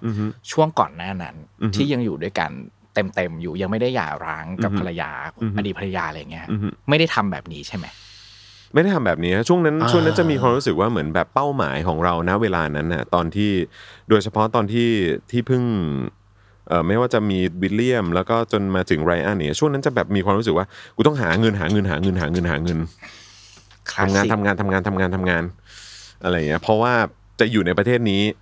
ต้องมีเงินถึงจะอยู่สบายใช่ไหมครับมันคือมันคือความจริงที่แบบเราปฏิเสธไม่ได้จริงๆอยากจะแบบให้ลูกสุขภาพดีอยากจะแบบไม่ต้องกังวลเรื่องค่าพยาบาลก็ต้องหาเงินหาเงินหาเงินหาเงินหาเงินอะไรอย่างเงี้ยช่วงนั้นก็จะหาเงินหาเงินหาเงินแล้วแบบพอหาเงินได้ก็จะรู้สึกว่าแบบกูได้ทำหน้าที่แล้วหรือแบบกูได้แบบเหนื่อยแล้วนะกลับบ้านมาแล้วแบบว่า I deserve some rest อะไรอย่างเงี้ยเออหรือแบบแต่ว่าคือก็เราก็มีความสุขกับการได้อยู่กับลูกแต่คือมันจะมันจะมีความรู้สึกว่าเหมือนอันนี้มันเป็น priority ที่ที่มาก่อนอ่ะแล้วก็คือเหมือนเป็นสิ่งที่จริงๆแล้วทั้งผมแล้วก็เนี่ยเอ่อภรรยาเก่าเนี่ยเราก็คุยกันแล้วก็คือจริงๆแล้วก็แทบจะเห็นตรงกันนะว่าแบบว่าช่วงนี้เราต้องช่วยกันหาเงินนะต้องลุยต้องลุยใช่แล้วแล้วการแล้วแล้วผมคิดว่ามันก็เป็นจุดหนึ่งที่ที่นำพาเรามาถึงจุดนี้ด้วยเหมือนกันครับโอเคพี่จอนได้ได้เริ่มคุยกับน่าจะต้องเป็นวิลเลียมเนาะพอโตแล้วเวลาเจอเขาเราต้องคุยเรื่องพวกนี้การสื่อสารกับเขายังไงอะครับยังคุยแบบบางมากเลยครับยังคุยแบบบางๆในในในพาร์ทของผมถามแบบนี้เพราะว่าผมผมคิดว่าหลายๆครอบครัวเจอปัญหานี้เหมือนกันแล้วก็เนี่ยปัญหามันคือแบบการสื่อสารที่เหมาะสมการแจ้งข่าวให้ทราบอะไรแบบเนี้ยก็ยังหาสิ่งนั้นอยู่เหมือนกันเนาะก็ยังก็คือคุยกับเขาแหละครับแต่ว่าก็อาจจะแบบไม่ได้ยังไม่ได้ลงลึกรายละเอียดอะไรมากแต่ว่าก็คือแบบเขารู้แหละเขาเห็นแหละแล้วโดยเฉพาะคนคนโตก็คือวิลเลียมเนี่ยเขาเขาอยู่ในวัยที่เขาเห็นความเปลี่ยนแปลงได้แต่ในขณะที่ไรอันเนี่ยเขาก็ยังเขาเขาเขาเด็กกว่าแต่เขาก็สัมผัสได้แหละคือเขาก็ถามเสมอแหละว่าแบบทำไมป้าป้าไม่ไปอยู่บ้านนู้นด้วยกันหรืออะไรอย่างเงี้ยอยากให้ป้าป้าไปอยู่บ้านนู้นเวลาส่งเขาขึ้นรถกลับบ้านเนี่ยเขาบอกป้าป้านั่งรถกลับไปด้วยแล้วก็ไปอยู่ด้วยกันสี่อะไรอย่างเงี้ยเราก็แบบโอ้ก็ต้องอธิบายเนี่ยกับขึ้นบ้านมาหลังจากส่งลูกขึ้นรถก็นั่งร้องไห้แบบว่าอะไรอย่างเงี้ยเออมันก็แบบมันก็เป็นอะไรที่ที่เอ่อมันก็สะเทือนใจครับครับ next step ครับมันอยู่ในหัวข้อเรื่องที่พีคที่สุดเหมือนกันคือโควิดและการเริ่มต้นใหม่ครับโฟกัสที่การเริ่มต้นใหม่นะครับเมื่อกี้เราเราพูดถึงพาร์ทเดิมไปแล้วนะการเริ่มต้นใหม่ครั้งนี้มันพีคยังไงมีบทเรียนอะไรจากอดีตที่ผ่านมาก่อนจะเริ่มต้นเอาปรับมาใช้ในการเริ่มต้นใหม่บ้างครับผมคิดว่าการการการเริ่มต้นใหม่มันก็อาจจะแบบเหมือนสำหรับในมุมผมที่ใช้คำว่าการเริ่มต้นใหม่คือการเริ่มต้นใหม่ทั้งในแง่ของอาชีพการงานเนาะผมรู้สึกว่าอย่างนั้นเพราะว่าคือจนจนถึงวันนี้เนี่ยผมก็ยังนึกไม่ออกว่ากูจะกลับไปทำงานวงการบันเทิงยังไงวันนี้แต่ถามว่าอยากทำไหมก็อยากทำแต่ว่ามันเหมือนแบบมันเหมือนภาพเรามันมาในทางนี้จนการเมืองไปแล้วใช่แล้วเราก็แบบว่าเฮ้ยแต่ว่านี่พยายามทำรายการการเมืองให้มันแบบว่าตลกสนุกเป็นทอล์กเป็นอะไรอย่างนี้แล้วนะเออแต่ว่าพี่จอนสามารถกลับไปทำรายการอย่าง Wake Up ได้ปะโอ้ยถ้าแบบ Wake Up ก็คงคงอาจจะอาจจะไม่ได้แล้วแหละเพราะว่ามันแต่ว่าแต่ว่าก็อาจจะสนุกดีนะถ้ามันมีอะไรแบบประมาณนี้แต่รายการแบบนั้นมันมันมันไม่มีแล้วไงใช่ไหมรายการสไตล์แบบที่เราเป็น วี เจ อ่ะวิดีโอจ็อกกี้อ่ะมันมันมันไม่มีแล้วฮะผมลืมชื่อเต็มมันไปแล้วอ่ะว่ามันคือวิดีโอจ็อกกี้ใช่มันแบบว่ามันมันไม่มีแล้วอ่ะที่แบบว่าเหมือนแบบอ่ะเราไปฟังเพลงใหม่บี้บี้เดอะสตาร์กันนะครับอะไรเงี้ยคุณบี้สุกฤตอะไรเงี้ยเออหรือว่าฟังเพลงแบบหรือทุกวันนี้ถ้าให้ฟังเพลงใครแบบเออแบบเนี่ยฟังเพลง Bright อะไรอย่างเงี้ยเออคือแบบมันทุกวันนี้เค้ากูเปิด YouTube ได้มันพูดเข้าเพลงไม่ได้ใช่มั้ยเออมันพูดเข้าเพลงไม่ได้ใช่แต่ว่าก็คือแบบแต่อย่างรายการเกมโชว์รายการทอล์กรายการอะไรอย่างเงี้ยเออหรืออีวงอีเวนต์มันก็สนุกนะ เออแต่คือแบบมันเหมือนแบบภาพเรามันไปตรงจุดนั้นซึ่งก็พยายามสื่อสารออกหลายรายการแล้วนะฮะครับเออตลอดยังอยากทำอยู่ก็บอกก็ยังก็ยังอยากกลับไปทำอยู่แต่ว่าก็คือแบบเออแบบผมก็เข้าใจแหละบางทีแบบภาพมันก็อาจจะไปตรงมุมนั้นแต่จริงๆเฮ้ยมันมีอะไรได้มากกว่านั้นใช่ไหมพี่จอนครับอ่าผมก็อย่างที่บอกนะเคยทำงานแฮมเบอร์เกอร์เหมือนกันเราจะคุ้นชินกับภาพรวมของวงการบันเทิงพอสมควรแล้วกันในยุคอดีตก่อนหน้านั้นวงการบันเทิงเคยปกคลุมด้วยอย่างที่ผมบอกมันคือยุคของการ ignorance มาก่อนใช่ไหมครับแล้วมันก็จะนำมาสู่การมีบางคนที่เริ่มโผล่ขึ้นมาพูดประเด็นอีกฝั่งหนึ่งพี่จอนเป็นหนึ่งในนั้นพี่จอนก็จะมีราคาที่ต้องจ่ายโดน cancel culture บ้างอะไรต่างๆตามมาใช่ไหมครับณทุกวันนี้มันเกิดกระแสกระแสหนึ่งขึ้นมาดาราต้องพูดการเมืองใช่ไหมมันกลายเป็นเรื่องที่แบบปกติขึ้นมาไม่ว่าจะแบบอย่างไรก็ตามผมจับสังเกตตัวเองได้ตอนที่ทำเมื่อก่อนอยู่ดีเราก็จะหยอดเรื่องการเมืองเข้าไปจากวันแรกไม่ค่อยมีคนคุยยอมคุยกลายเป็นว่าทุกคนอยากคุยอยากคุยนี่ไงเพราะฉะนั้นตอนนี้ในอนาคตต่อไปมันก็จะเข้าสู่ลูปที่จอห์นวินยูก็กลายเป็นคนบันเทิงที่พูดเรื่องการเมืองได้แล้วเพราะว่าสังคมเราพูดถึงเรื่องการเมืองเหมือนกันหมดแล้วโว้ยอะไรเงี้ยแต่สิ่งที่มันผมกำลังจะชวนคุยก็คือแบบเนี้ยมันจะมีค่าและหรือเท่ากับสมัยเมื่อก่อนอีกไหมอืมอืมคือจริงๆแต่มูฟเมนต์มันดีก่อนนะเรายอมรับก่อนว่ามูฟเมนต์ตอนเนี้ยมันดีมันดีที่สุดแล้วเออแต่ว่าการทำแบบนั้นสำหรับพี่จอนมองวงการบันเทิงและที่ตอนนี้เขาพูดเรื่องการเมืองกันใช่ไหมครับสำหรับผมยังไงยังไงก็ดีอยู่แล้วครับยิ่งยิ่งยิ่งพูดกันมากยิ่งขึ้นย่อมดีอยู่แล้วแล้วก็อย่างที่ผมบอกเอ่อคนบันเทิงหรือคนในวงการบันเทิงเนี่ยมันคือเหมือนแบบมันมันเหมือนแบบเวลาคนคนดูแฟชั่นของดาราเนอะใช่ไหมฮะว่าแบบอุ้ยช่วงนี้ชุดนี้กำลังมาแรงเว้ยอะไรเงี้ยเออหรือว่าแบบใส่เสื้อสไตล์นี้กำลังมาแรงแอคเซสซอรี่แบบนี้กำลังมาแรงเออหรือว่าต้องไปเที่ยวที่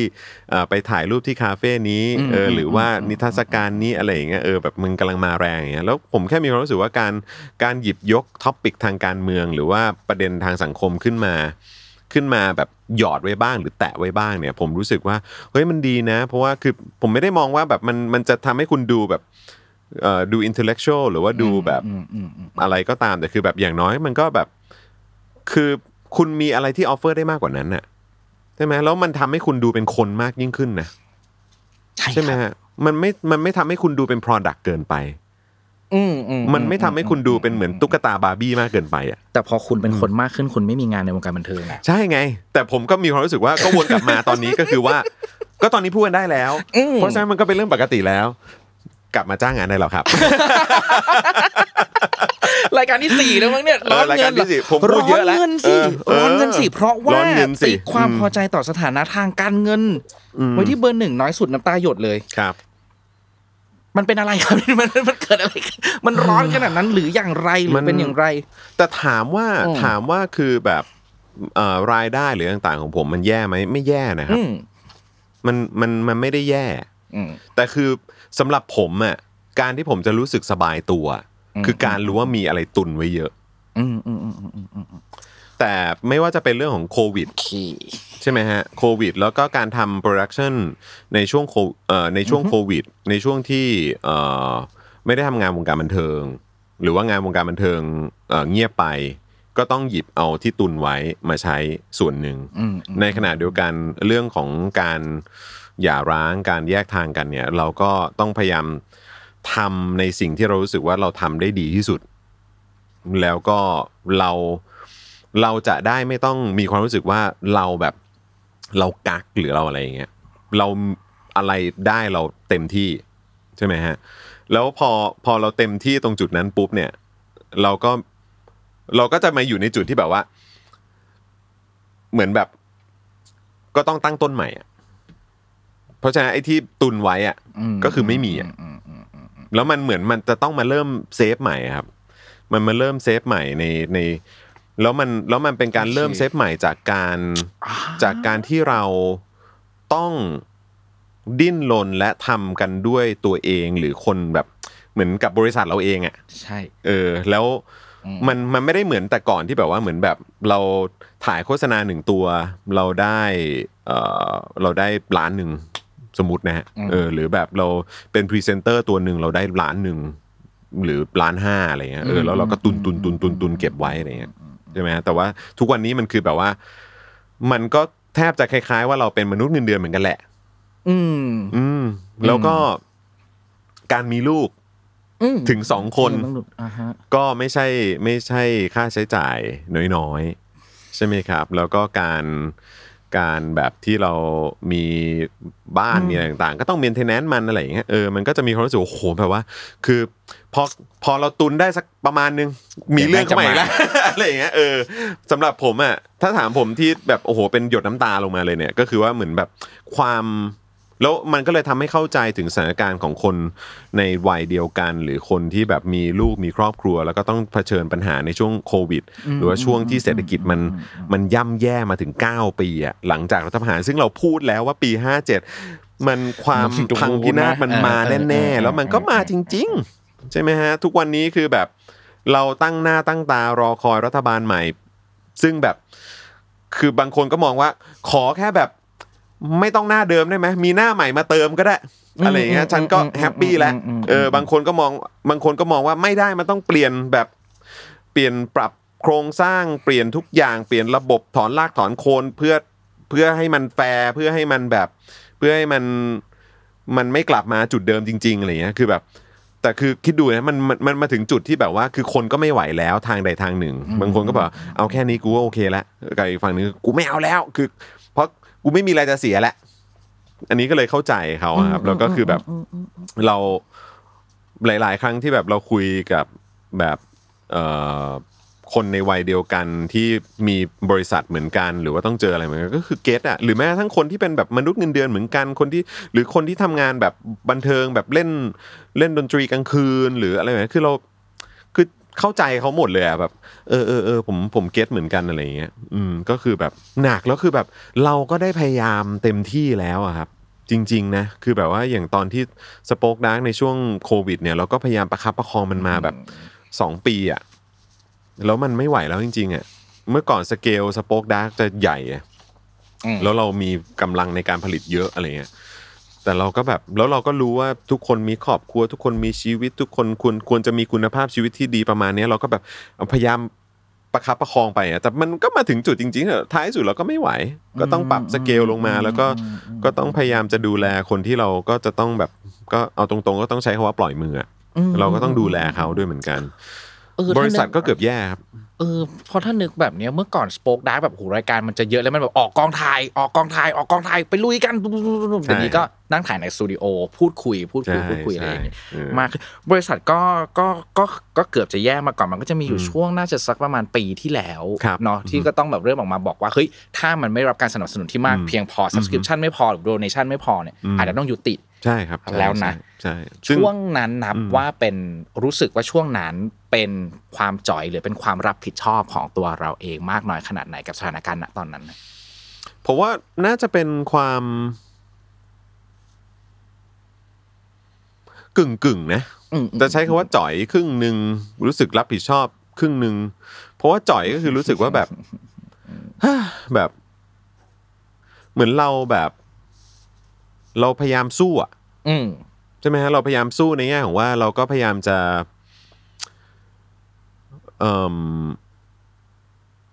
นำเสนอเนื้อหารายการพูดถึงเรื่องการเมืองพูดถึงเรื่องหลักการพูดถึงเรื่องประชาธิปไตยสิทธิเสรีภาพอะไรแบบเนี้ยแต่ท้ายสุดคือแบบโหเผด็จการมันยืนระยะนานจังวะเออส่วนเราอ่ะก็แบบเราก็เราก็ทำเต็มที่แล้วนะอะไรอย่างเงี้ยแล้วก็คือแบบเราพูดมาเสมอครับว่ารายการของ Spoke Dark เนี่ยก็คืออย่างเจาะข่าวตื้นหรืออย่างแม้กระทั่ง Daily Topics เองเนี่ยเอ่อช่วงก่อนหน้านั้นนะฮะคือเราก็จะมีความรู้สึกว่าเหมือนแบบรายการอื่นๆเนี่ยมันจะมาช่วยหล่อเลี้ยงอุดมการณ์เราเข้าใจมั้ยฮะคือหมายว่าอย่าง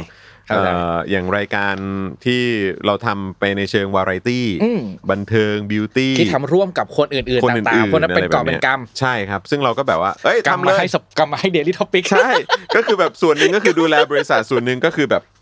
เหมือนทำให้รายการที่มันหล่อเลี้ยงอุดมการณ์เราอ่ะมันแบบมันยังดำเนินต่อไปได้โอ้ยนี่คือตือสนงสนิทอะไรก็คือทำงานรับใช้จอห์นวินยูถูกต้องครับถูกต้อง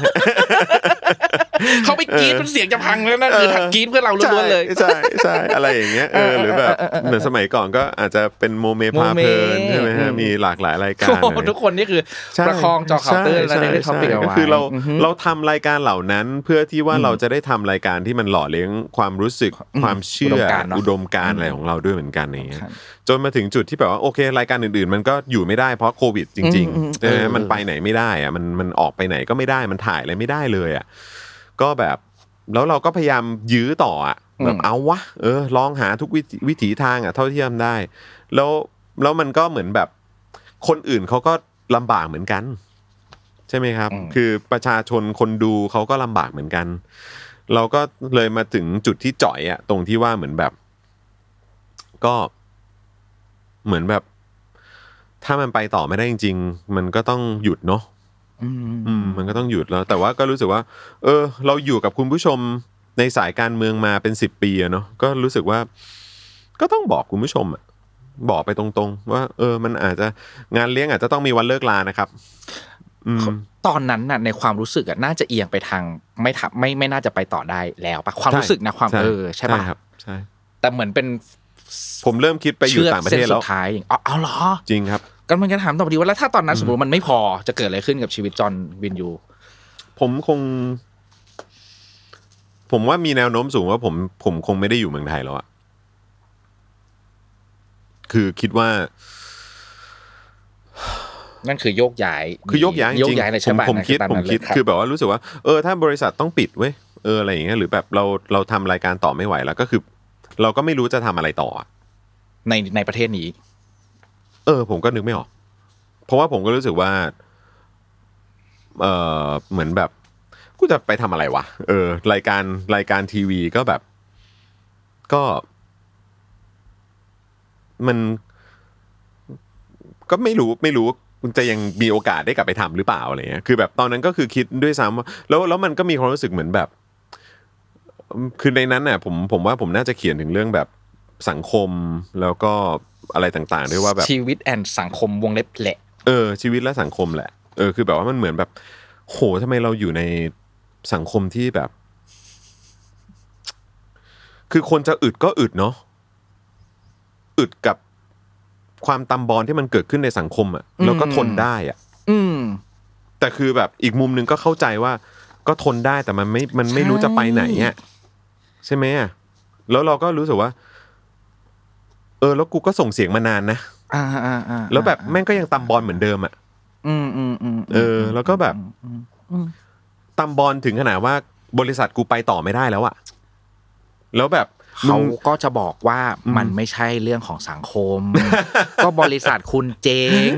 คุณเก่งหรือเปล่าเออนั่นก็ก็อาจก็ก็อาจจะใช่แต่คือแบบว่าแต่ผมก็เปรียบเทียบกับสิ่งที่มันเกิดขึ้นในสังคมอื่นๆนะเนาะเพราะว่าโควิดมันเป็นตัวชี้วัดที่มันชัดเจนว่ามันไม่ได้เกิดแค่เฉพาะเมืองไทย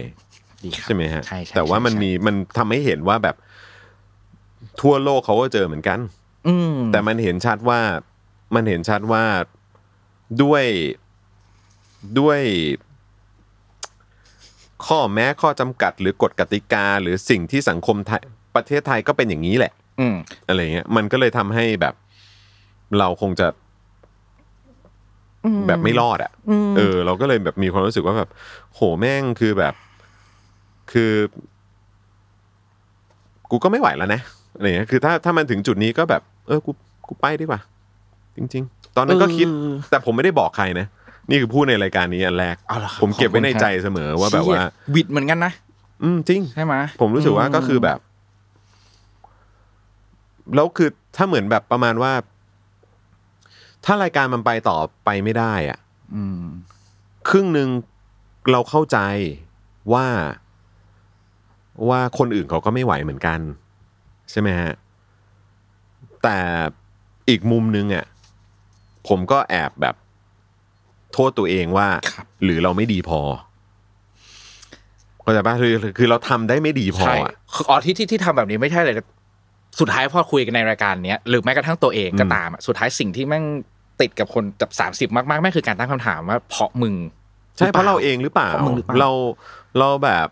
จริงๆคือแบบมึงไม่ได้น่าสนใจความคิดมึงไม่ได้มีค่า อืมตามโลกไม่ทันแล้วเออความคิดมึงความคิดมึงอาจจะแบบว่าไม่ได้ไม่ได้น่าสนใจมันไม่ได้ตั้งตั้งอะไรมันไม่ได้จุดประกายอะไรให้คนได้คิดต่อหรือตั้งคำถามหรืออะไรก็ตามอะไรเงี้ยคือแบบว่าแล้วนี่ไงก็คือแบบคนก็ไม่ได้สนับสนุนมึงก็คือแบบก็คือถ้าเขาไม่สนับสนุนมึงก็คือแปลว่ามึงมึงมึงไม่เหลือคุณค่าแล้วแหละในสังคมเนี้ยเพราะฉะนั้นครับพี่จอนการที่สุดท้ายแล้วคำตอบมันคือเฮ้ยมันมีคนสนับสนุนเราอะเราไม่ต้องไปเมืองนอกแล้วอะเกิดความรู้สึกเกิดความเปลี่ยนแปลงอะไรมันฮึดฮะมันฮึดอ๋อมันฮึดโอเคแล้วแล้วที่ผมใช้คำว่าเออการเริ่มต้นใหม่อะก็คือผมก็ผมก็ยังมีความมันเหมือนความหวังมันยังมีครับความหวังมันยังมีมันเหมือนแบบมันเป็นมันเป็นที่ผมบอกว่าเออสามสิบแปดยังไหวจริงๆแล้วผมก็ยังผมก็ยังแอบเติมอยากเติมไปนิดนึงว่าสามสิบแปดยังไหวและยังหวังก็คือยังมีความหวังในประเทศนี้ผมยังมีความหวังในความเปลี่ยนแปลงผมยังมีความหวังในสิ่งที่ดีขึ้นแล้วก็คงและแน่นอนผมว่ามันชัดเจนที่สุดก็คือมันต้องดีขึ้นไม่ใช่แค่สำหรับผมอยู่แล้วแหละสิ่งที่ผมหวังมากๆก็คือว่ามันต้องดีขึ้นสำหรับลูกลูกกูด้วยดิวะใช่ไหมฮะเพราะว่ามุมนึงที่ผมแบบเออกูย้ายดีกว่าเพราะก็คือแบบใช่กูอาจจะต้องลำบากกูต้องอะไรก็ตามแต่คือกูขอไปอยู่ในสังคมที่อย่างน้อยถูกคือถูกผิดคือผิดอยู่ในสังคมที่ไม่ต้องกังวลถึงแบบการใช้มาตรฐานที่แบบไม่เท่ากันอะไรแบบนี้แล้วอย่างน้อยผมคิดว่าผมจะรู้สึกแบบโอเคถ้าเกิดว่าเราทำอะไรไม่สำเร็จหรือไม่อะไรอย่างเงี้ยผมก็จะจะได้ไม่ต้องแบบไม่ต้องสงสัยในตัวเองอีกอ่ะอืมอืมอืมอืมผมแบบผมไปทำงานสื่อที่ต่างประเทศก็ได้อืมผมผมไปอยู่ต่างประเทศแล้วก็แบบไปทำสื่อแบบต๊อกต่อยก็ได้คือแบบว่าเหมือนไปเป็นแบบไปเป็นแบบเหมือนเบื้องหลังก็ได้หรือผมไปเป็นไปเป็นไปเป็นแบบคนชงกาแฟอะไรให้เขาก็ได้ผมก็โอเคคือแบบแต่ถ้ากูต้องอยู่ในสังคมนี้ที่หนึ่งคือแบบว่าคือโอ้โหกูกูไปต่อเราไม่ได้จริงๆอ่ะกับอีกอันนึงก็คือว่าเขาไม่เอามึงแล้วอ่ะก็คือแบบเออไปเหอะเพราะว่าสังคมนี้อาจจะไม่เหมาะกับมึงแต่คือแบบพอตอนพอมีคนสนับสนุนเข้ามาคือมันแบบมันแบบเฮี้ยคือแบบว่ามันจากใจที่มันแบบมันเหมือนลูกเกดนะแบบห่อเหี่ยวมากเลยมันแบบมันฟีบมันแบบว่ามันเออมันแบบมันโอ้โหมันโดนเอาความชื้นออกไปหมดเลยมันแบบมันเหี่ยวมากอ่ะเออมันมันเหมือนมันไม่แดกลูกเกดเลยตลอดชีวิตมันเหมือนมันมันกลับมาพองขึ้นอีกครั้งอะไรเออมันแบบมันก็มันก็เหมือนแบบเออมันมันก็มีความหวังนะฮะแล้วก็แบบก็คือทุกวันนี้ที่แบบจัดรายการแล้วก็แบบเจอคอมเมนต์เจออะไรก็ตามที่แบบคุณผู้ชมพิมพ์กันเข้ามาแล้วมันเป็นช่องคอมเมนต์ที่แบบว่าที่เป็นเนี่ยเหล่านี้คือคนสนับสนุนเราหรือว่าแบบเนี่ยพอสิ้นเดือนแล้วก็แบบเอ่อเครือข่ายเขาก็ส่งมาบอกเอ้ยโอ้เดือนนี้มีสมัครสมาชิกรายเดือนผ่านมือถือเข้ามาแบบเท่านี้เท่านี้นะเราโอ้โหคุยดีใจจังเลยแบบเออแบบเฮ้ยพวกเรายังไปต่อได้เว้ยอะไรเงี้ยหรือแบบเราทำเสื้อทำอะไรออกมาอะไรเงี้ยก็แบบว่ามีคนสั่งอะไรเงี้ยเราก็แบบโอ้เราก็แบบเออมันก็มันก็มันก็มันมันคือการหล่อเลี้ยงนะฮะแล้วแล้วมันเป็นคนดูไงที่เขาหล่อเลี้ยงเราใช่มันเห็นชัดๆแล้วมันก็มีความหวังมันต่อเติมลมหายใจให้กับเราแต่เราก็อยากบอกคุณผู้ชมซึ่งเราก็พยายามบอกอยู่ทุกวันว่าแบบเฮ้ยเราทำได้มากกว่านี้นะแล้วแล้วเราทำได้ได้มากกว่านี้และดีกว่านี้และเจ๋งกว่านี้แน่ๆเพียงแต่ว่าเสียดายไอ้ช่วงที่ผ่านมาแม่งคือเราก็เผชิญกันมาทุกคนแล้วเราก็เข้าใจพวกคุณอะไรอย่างเงี้ยเออก็เลยแบบแต่อย่างน้อยก็ดีครับครับมีอันนึงน่าสนใจดีเท่าที่ฟังมาทั้งหมดนะครับจากที่พี่จอนเล่าให้ฟังโดยเฉพาะเรื่องการทำงานนะครับมันจะผมจะจับสัญญาณได้อย่างนึงจับแบบอันนี้จับแบบตามตัวหนังสือนะผมว่านี่มันคือความพยายามนะความพยายามที่จะทำอะไรต่างๆมากมายนี่จับตามตัวหนังสือแต่ไอ้ข้อคำคมวงเล็บที่เพิ่งโดนใจในวัยสามสิบเนี่ยมันดันเป็น don't try อืมแฮะโอเคแต่มันมีวงเล็บแหละทำไมมันถึงเป็นคำว่า don't try ทั้งๆที่จริงๆเรา try มาเยอะนะครับ don't try คือสำหรับผมเนี่ยคือมันไม่ใช่ว่าไม่ใช่ว่าแบบ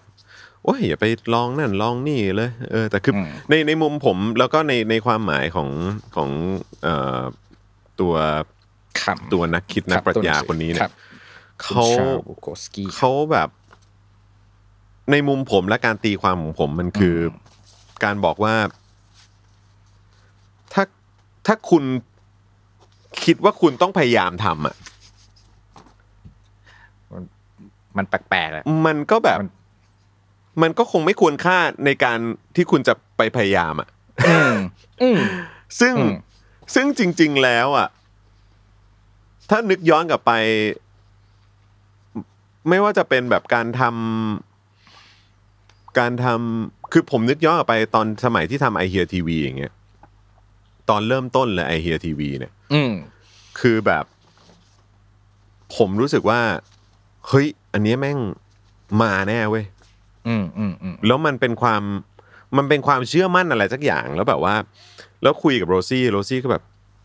มาลองดูกันแล้วจำได้ว่าเราณเวลานั้นตอนที่เราทำไอเฮียมาสักประมาณสักปีกว่าๆเกือบสองปีเนี่ยซึ่งเราก็ใช้งบประมาณใช้ทุนอะไรของเรากันเองใช่ไหมเราก็แบบเราก็ยังคุยอยู่เลยว่าคือโรซี่โรซี่ก็ยังมาบอกเลยเฮ้ยเราแม่งจะไปไม่ไหวแล้วว่ะเพราะว่าแบบมันมันมันไม่มีรายได้เข้ามาแล้วมันก็แบบคือคนเขาไม่เก็ตเอเจนซี่ไม่เก็ตเพราะแบบเพราะอินเทอร์เน็ตทีวีมันคืออะไรวะอะไรอย่างเงี้ยเออคือแบบเขาก็ไป traditional media ดีกว่าอะไรเงี้ยไปทีวีไปวิทยุไปแมกกาซีนใช่ไหมครับเออแบบดีกว่าอะไรอย่างเงี้ยแต่ผมก็บอกขออีกหน่อยนะตอนว่ามันต้องมาว่ะแล้วมันก็มาจริงๆแล้วแบบแล้วการทำอะไรของเราตอนนั้นมันไม่ได้มีความรู้สึกว่ามันต้องไปคือเขาเรียกว่าอะไรมันมันถ้าเราถ้าเรารู้สึกว่ามันใช่รู้สึกว่าอยากทำมันจะไม่มีคำว่า try อ่ะมันจะไม่มีความพยายามอ่ะมันจะมันจะทำได้เลยอ่ะเพราะฉะนั้นคือ พอผมมาถึงวัยเนี้ยผมก็เลยแค่มีความรู้สึกว่าเฮ้ยถ้าอะไรที่เรารู้สึกมันต้องพยายามแล้วมันไม่ใช่ตัวเราหรือมันจะแบบอะไรอย่างเงี้ยอย่าอย่าเว้ยอืมอืมอืมอืมข้อสุดท้ายในในในการคุยพาร์ทนี้แล้วกันขอคุยที่เรื่องความพอใจต่ออารมณ์และสุขภาพจิตข้อนี้ก็คือขี่กันมากับเรื่องการเงินเลยคืออยู่ที่เบอร์สองคือถือว่าน้อยแล้วก็เท่าที่คุยกันมาทั้งหมดเนี่ยเราคุยกันมาประมาณชั่วโมงครึ่งแล้วเนาะเออเห็นก้อนของความแตกสลายอะไรหลายๆอย่างเกิดขึ้นมากพอสมควรเล่าเท่าที่สบายใจและไม่ทริกเกอร์จนเกินไปช่วงนั้นอะไรมันแหลกสลายมันเป็นยังไงมันรู้สึกยังไงบ้างกับเรื่องอะไรบ้างอะครับพี่จอนก็ก็คงย้อนกลับไปตรงนี้แหละครับคือมันมันรู้สึกเหมือนล้มเหลวทุกอย่างแล้วก็ล้มเหลวหมดเลยอะล้มเหลวแล้วแล้วมันมันมันมันมาพังทลายแบบสุดๆช่วงแบบโควิดการหย่าร้างเอ่อการอืมการแบบการที่ไม่ได้อยู่กับลูกตลอดเวลา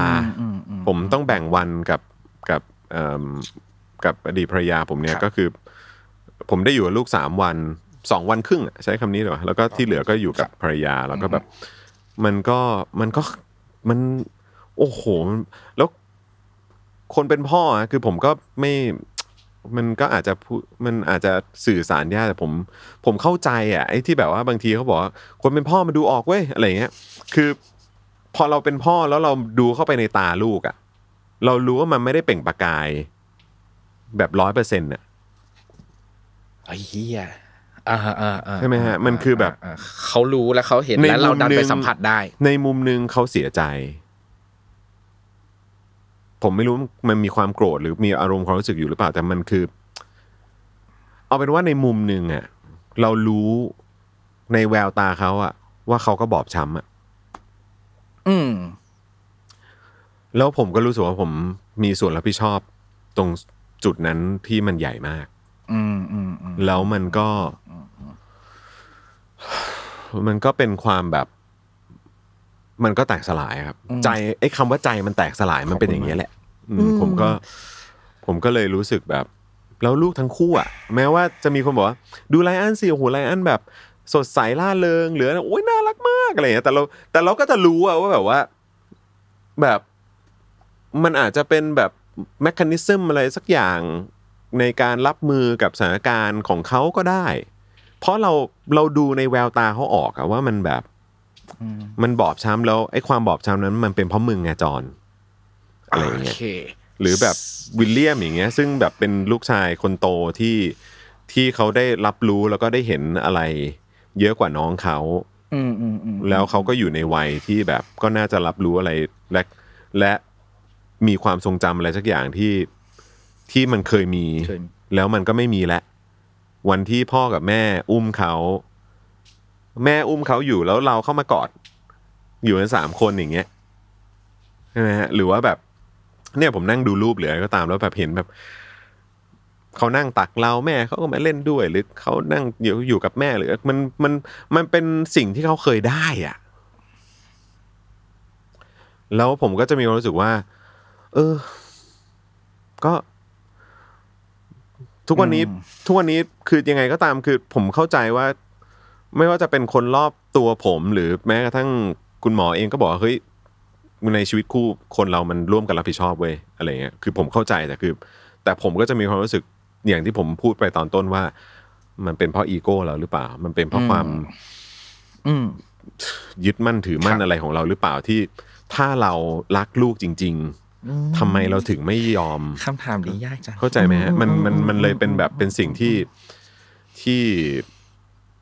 ผมก็ทุกครั้งที่ผมบอกอะทุกครั้งที่ผมมองเขาอะหรือผมอยู่กับเขาอะมันคือความสุขที่แบบสูงสุดและในขณะเดียวกันแม่งคือความเสียใจที่เสียใจที่สุดอะครับแล้วผมพยายามหาตรงกลางอยู่ที่จะทำให้มันแล้วพอพอมันอยู่สุดมันก็จะสวิงมันก็จะแบบมันมันไม่ได้ทำให้ผมแบบมีมีปัญหาทางความเครียดหรือแต่มันคือแบบความรู้สึกมันจะแบบมันจะไอตอนมีความสุขมากก็มีความสุขกับเขามากอ่ะเพราะมันมันรู้สึกว่าเราเราทำได้เอ้ยวันนี้วันนี้มันเป็นวันที่ดีจังเลยผมผมชอบถามลูกก่อนนอนว่าเฮ้ยเรื่องราวดีๆสามเรื่องที่เกิดขึ้นในวันนี้มีอะไรบ้างอะไรอย่างเงี้ยเขาก็จะเล่าให้ฟังแล้วถ้าแบบมันมีเรื่องที่แบบว่าได้อยู่กับป๊าป๊าหรือว่าหรืออะไรแบบนี้มันก็จะแบบโอ๊ยมันอะไรแล้วก็วิ่งขึ้นไปร้องอะไรมันก็จะแบบมันก็จะแต่ในขณะเดียวกันก็จะแบบก็จะเจอบ่อยนะหลายครั้งที่เขาจะถามก่อนนอนเนี่ยว่าแบบพรุ่งนี้ต้องกลับบ้านแล้วเหรออะไรอย่างเงี้ยต้องกลับบ้านใหม่แล้วเหรออะไรอย่างเงี้ยเออมันก็จะแบบเราก็จะสะเทือนใจอ่ะ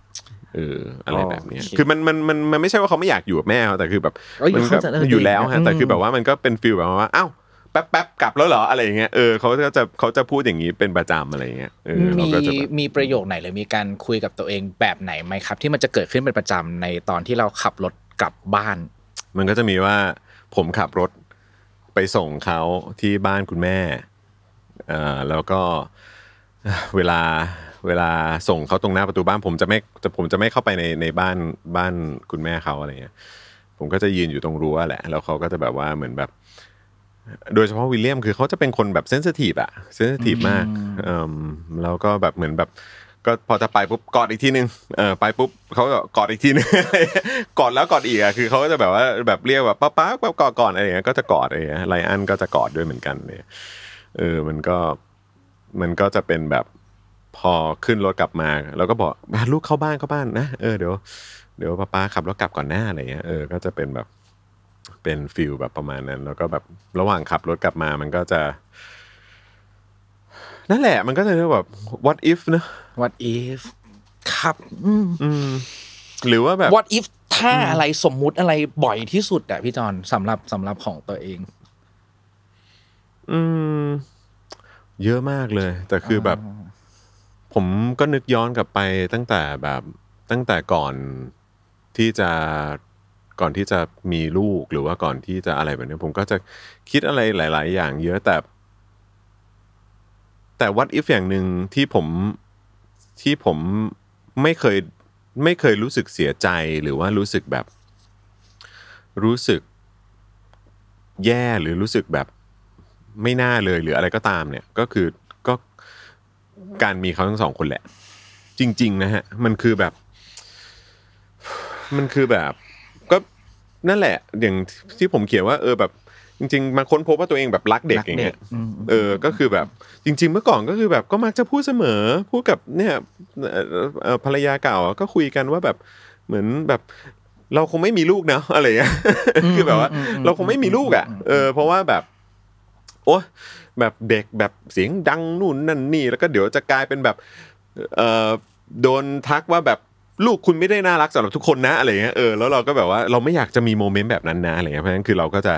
เราแบบไม่เอาอ่ะไม่อยากมีลูกคนถามว่าอยากมีลูกโอ้ยไม่เอาไม่เอาอะไรเงี้ยเออแต่แบบพอท้ายสุดพอมีปุ๊บก็แบบว่าจนมีก็แบบยังวินาทีสุดท้ายฮะจนแบบจนก่อนที่พยาบาลเขาจะเรียกเข้าไปในห้องคลอดอ่ะผมก็ยังรู้สึกอย่างนั้นอยู่แบบว่าเออแบบการมีลูกนี่คือแบบแม่งเรื่องใหญ่อะไรเงี้ยแล้วคือแบบแม่งไม่ใช่เรื่องเล็กนะเว้ยอะไรเงี้ยคือแบบมันมันมันยังไม่ได้มีความแบบ compassion เหลือสักอย่างอยู่ในอยู่ใน mood นั้นน่ะจนอุ้มมาปุ๊บแล้วมันก็แบบโอเคไอเก็ทแล้วอะไรจุติแล้วจุติแล้วเออแล้วแล้วมันคือสอง สองครั้งที่แบบว่ามันคือแบบเป็นโมเมนต์ที่ที่ที่ผมว่าก็ต้องเป็นโมเมนต์ที่ดีที่สุดสำหรับผมแล้วก็สำหรับคุณแม่เขาแหละเออแล้วแบบมันก็เลยมันเป็น what if ที่ที่พอแม้แม้ว่ามันจะดำเนินมาถึงจุดนี้ถึงความพังพินาศความเละที่เราอาจจะต้องซ่อมเราต้องพยายามจะแบบดูแลทนุถนอมแล้วก็พากันเดินหน้าต่อไปอ่ะครับมันทำให้การมีเขาทั้งสองคนอ่ะมันมันทำให้เราแบบ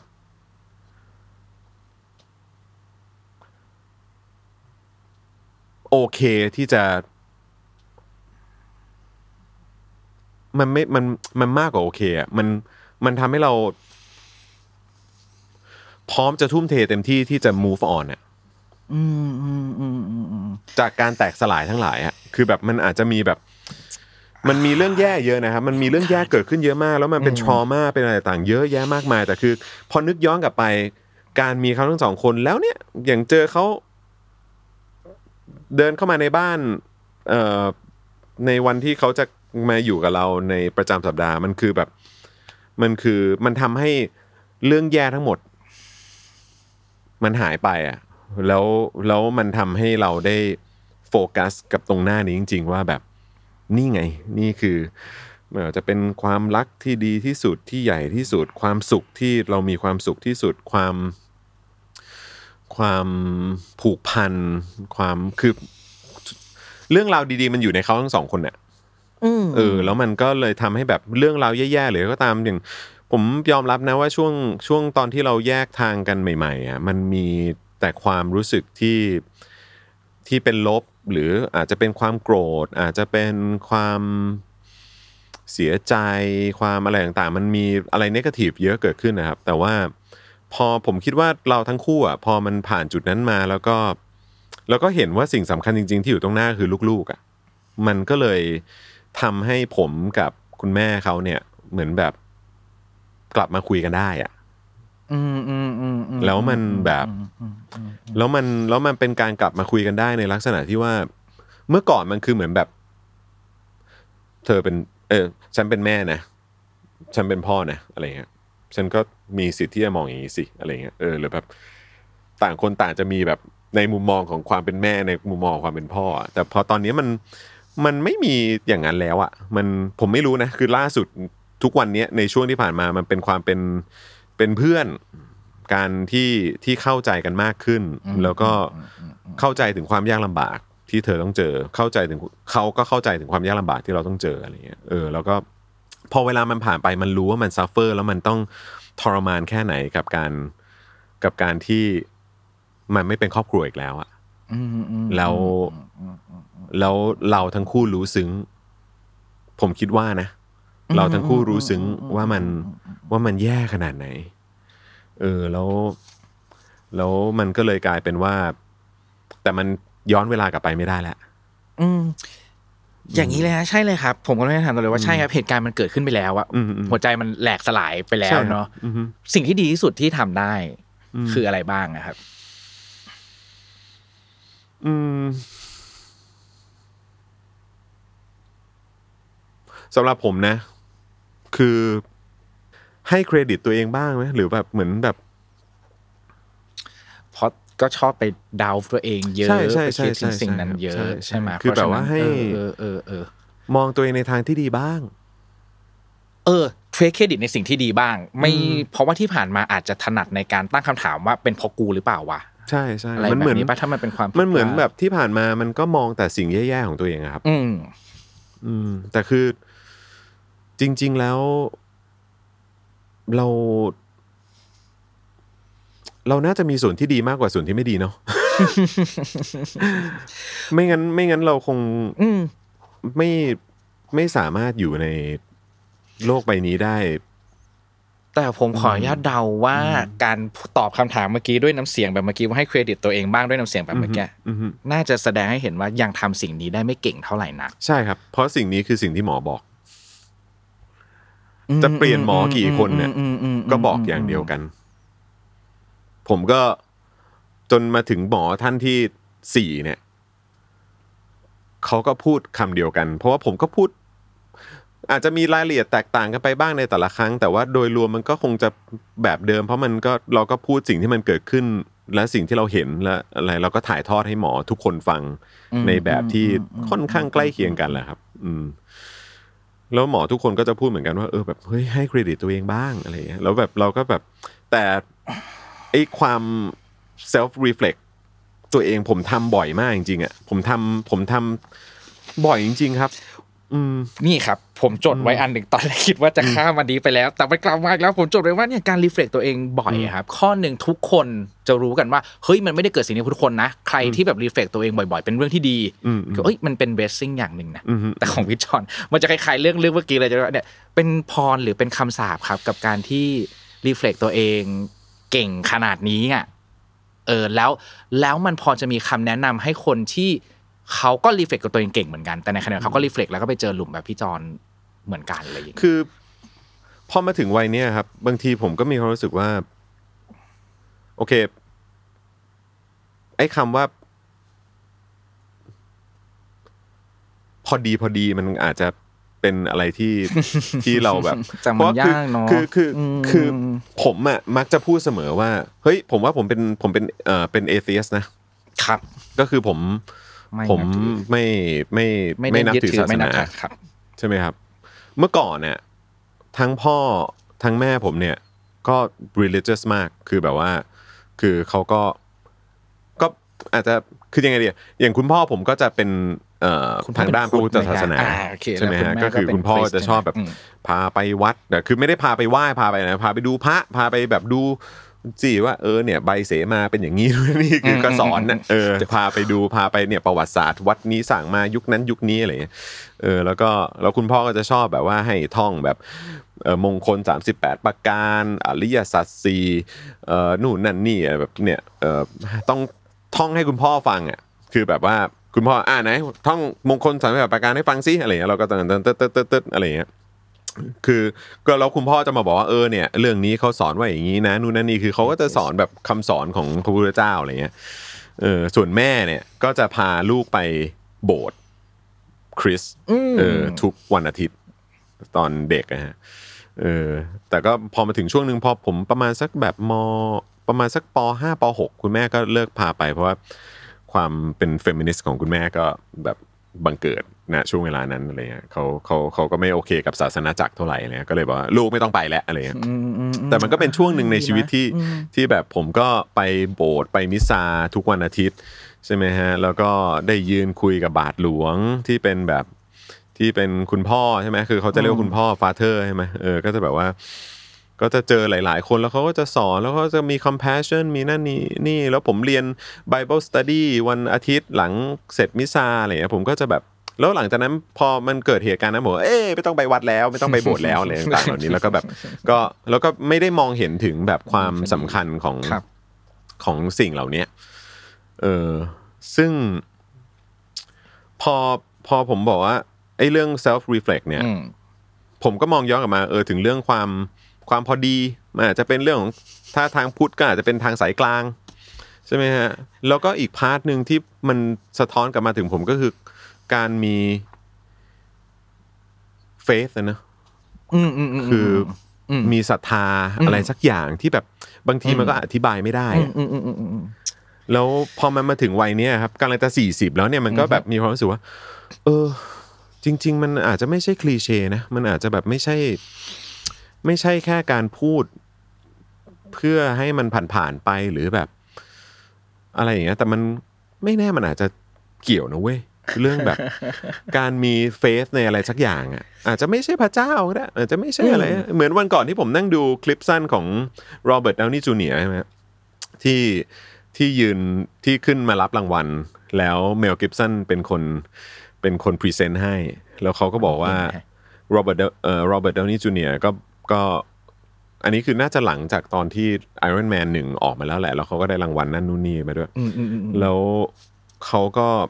บอกว่าเนี่ยเหตุผลที่เขาเอาเมลเมลกิฟสันคือคนที่ทำให้โรเบิร์ตกลับมาหลังจากที่เขาไปเสียคนมาช่วงหนึ่งใช่ไหมครับโอเคจำได้แล้วใช่เลยครับขอบไอ้คลิปนั้นแหละคือแบบผมก็นั่งดูแล้วเออว่ะนั่นก็อันนี้ก็ก็กลับมารีเฟกเหมือนกันแต่คือแบบแค่บอกว่าเออเหมือนแบบคือนั่งนั่งนึกดูแล้วก็แบบคือเขาก็บอกว่าเออเมลกิฟสันก็บอกว่าเออแบบเฮ้ยยูอย่าแบบฮาร์ดกับตัวเองมากเกินไปเว้ยคนเราก็แบบคือหลายๆสิ่งที่เขาพูดก็คือแบบมันคือการการพาเขากลับมาแหละแต่คือแบบไอ้พาร์ทนึงก็คือว่าอย่างน้อยอ่ะยูต้องต้องยึดความเชื่อของตัวเองไว้นิดนึงนะเว้ย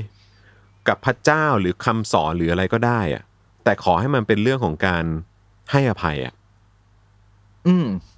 forgiveness อ่ะเนาะแล้วผมก็นั่งคิดดูแล้วแบบเฮ้ยมันคือให้อภัยอะไรวะแต่ท้ายสุดมันก็ย้อนกลับมาอ๋อเหี้ยบางทีมึงต้องให้อภัยตัวเองบ้างว่ะใช่ๆเออๆๆๆแล้วผมก็ยังไม่รู้ว่าผมจะมีความเชื่อในพระเจ้าองค์ไหนหรือว่าคำสอนอะไรแต่ว่าแต่ผมรู้อะว่ามันมันมีสัญชาตญาณอะไรสักอย่างที่แบบว่าที่เหมือนเตือนเราว่าเฮ้ยมึงต้องมึงต้องมีศรัทธานะเว้ยว่าแบบชีวิตมึงต้องมีต้องมี point อะไรสักอย่างชีวิตมึงที่มึงเจออะไรมาเยอะแยะมากมายขนาดนี้มันจะต้องนำพาไปสู่อะไรสักอย่างที่ดีสิวะแล้วก็ไม่ใช่ดีแค่สำหรับมึงนะมันก็ต้องดีสำหรับคนที่มึงรักแล้วก็อะไรรอบๆตัวมึงด้วยอ่ะคือแบบแต่มันอาจจะยังผมสามสิบแปดเนี่ยผมยังผมอาจจะยังไม่เจอคำตอบนั้นอาจจะผมอาจจะไปเจอในอีกหลายปีข้างหน้าก็ได้แต่คือ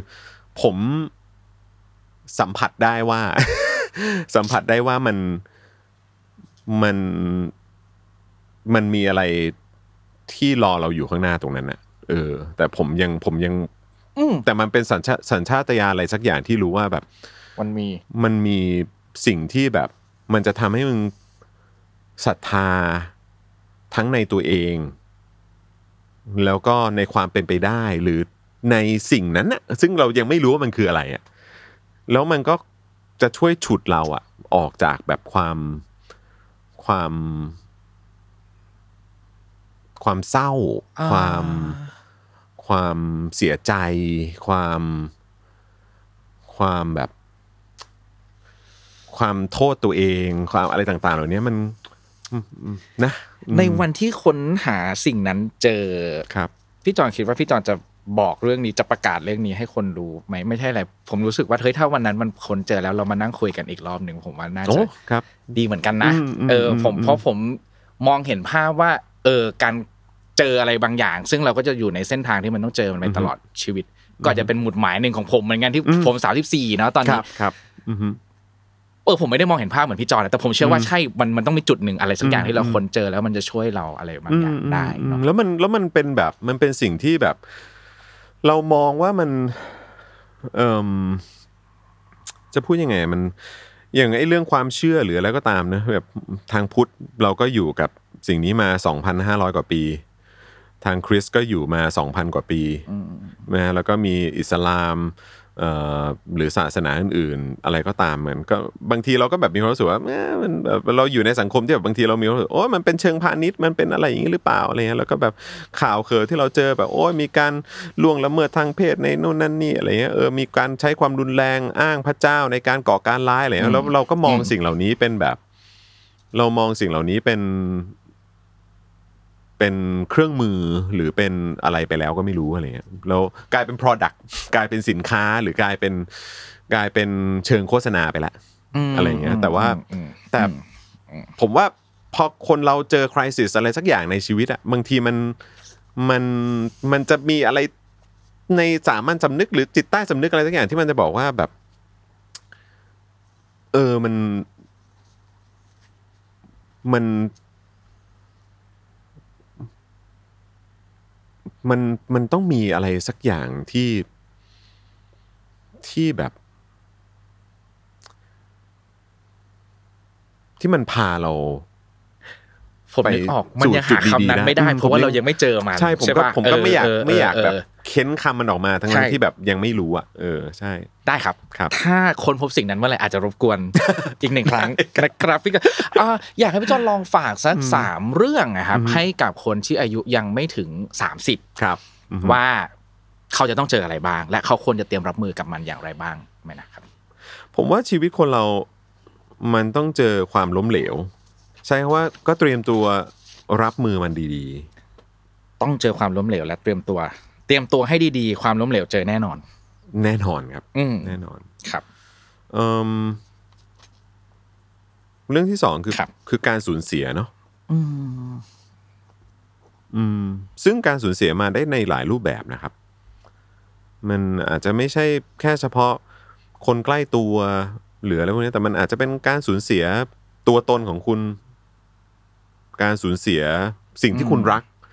อย่างที่ผมบอกมันอาจจะไม่ใช่คนแต่คนโหยิ่งถ้าเป็นคนที่คุณรักหรือคนที่คนเอ่อคุณคนที่คุณแบบ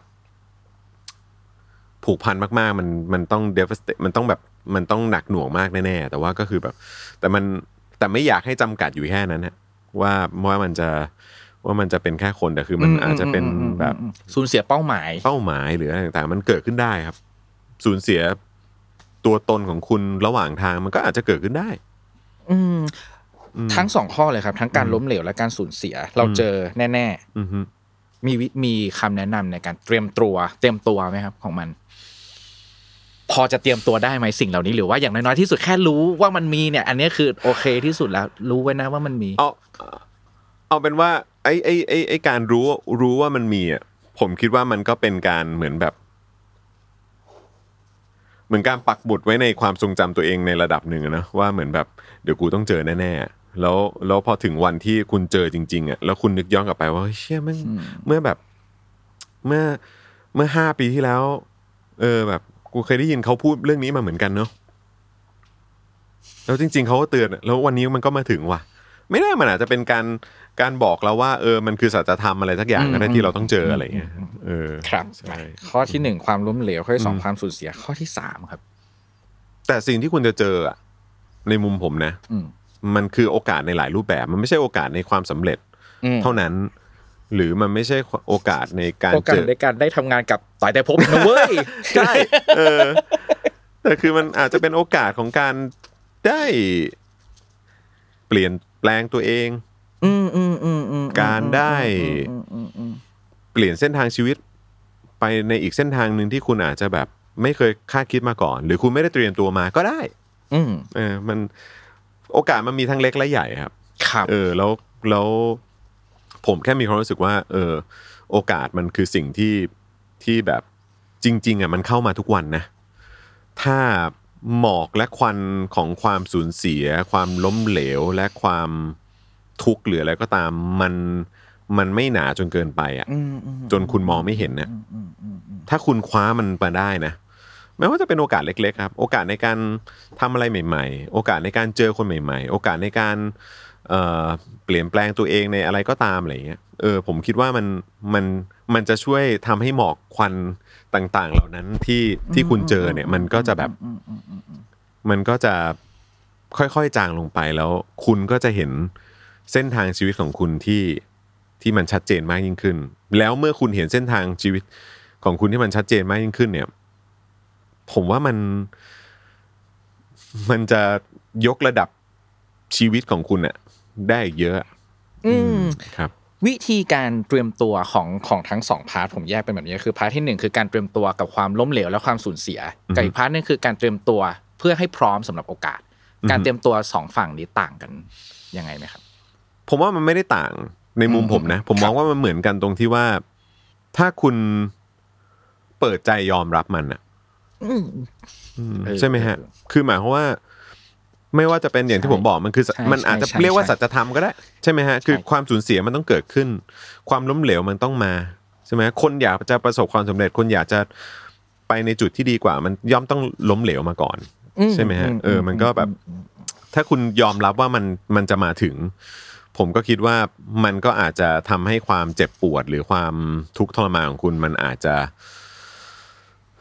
ไม่ไม่รุนแรงถึงจุดที่ที่ที่มันจะหนักมากเพราะคุณไม่ได้เตรียมเตรียมใจอ่ะแต่ในขณะเดียวกันคือแล้วอีกมุมนึงก็คือว่าคุณต้องคุณต้องคุณต้องรู้ว่าเฮ้ยคือจริงๆอย่างที่ผมบอกอ่ะคือโอกาสมันจะมาเป็นเล็กเป็นใหญ่เป็นอะไรก็ตามอ่ะคือโอกาสมันจะมาเว้ยแล้วคืออย่างน้อยก็พร้อมที่จะให้โอกาสมันมาแล้วพร้อมที่จะให้โอกาสมันน่ะเออๆใช่มั้ยฮะทดลองมันหน่อยให้โอกาสเขาหน่อยโอกาสเนี่ยดีไม่ดีไม่รู้ใช่แต่บางทีบางทีมันความเศร้าหมองหรืออะไรก็ตามมันอาจจะแบบมันอาจจะบังมันไว้อ่ะครับเออคือแบบว่าอืมคงใช่คือเปิดใจที่จะให้โอกาสกับโอกาสที่จะเข้ามาใช่ครับเยี่ยมครับขอบคุณมากครับสุดท้ายของรายการเวลามันเกินมาเยอะจริงผมเลยอาจจะต้องขอพี่จอนจับฉลากได้ครับเช่นนั้นเลยครับอันนี้อาจจะไม่ได้เกี่ยวกับช่วงอายุเนาะมันเป็นคำถามแรนดอมนิดนึงแต่ว่าอยากลองดูหลายๆคนว่าจะตอบคำถามเหล่านี้ในช่วงอายุของตัวเองอย่างไรบ้างในช่วงนี้ใช่ไหมอายุตอนนี้อันนี้คือณปัจจุบันเลยคนที่อยากโทรศัพท์ไปขอโทษใช่ไหมครับมีไหมครับสิ่งนี้สามารถพูดชื่อได้และไม่พูดชื่อได้ตามที่สบายใจได้เลยครับผมก่อนหน้านี้คนนึงที่ผมรู้สึกแบบอยากขอโทษมากๆก็คือภรรยาเก่าแหละแต่ว่าผมก็โทรไปหาเรียบร้อยแล้วใช่ไหมครับคือผมคิดว่าจุดหนึ่งที่จริงๆนะแล้วผมอยากอยากฝากเพื่อนๆทุกคนหรือใครก็ตามที่ดูรายการนี้แม้ว่าคุณจะไม่ผิดหรืออาจจะในมุมมองคุณอาจจะบอกว่าฉันไม่ได้ผิดทั้งหมดนะหรืออะไรอย่างเงี้ย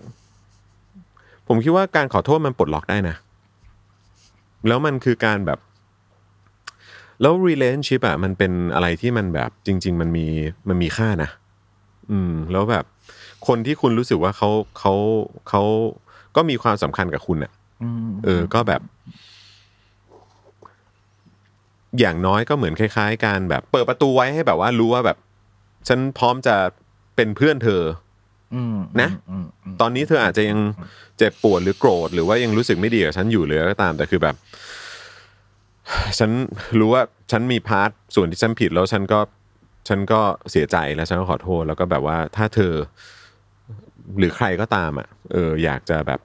อยากจะยังเป็นเพื่อนกับฉันอยู่อ่ะเออประตูนี้เปิดอยู่เสมอนะอะไรเงี้ยผมก็เลยแบบรู้สึกว่าแบบเอออย่าอย่าอย่าปิดโอกาสตัวเองอืมใช่ก็แบบว่าอืมจงเปิดประตูนั้นไว้ใช่แต่มันก็มันมันย่อมต้องใช้เวลาแหละครับก็แบบอืมนะโอเคคำถามที่สอง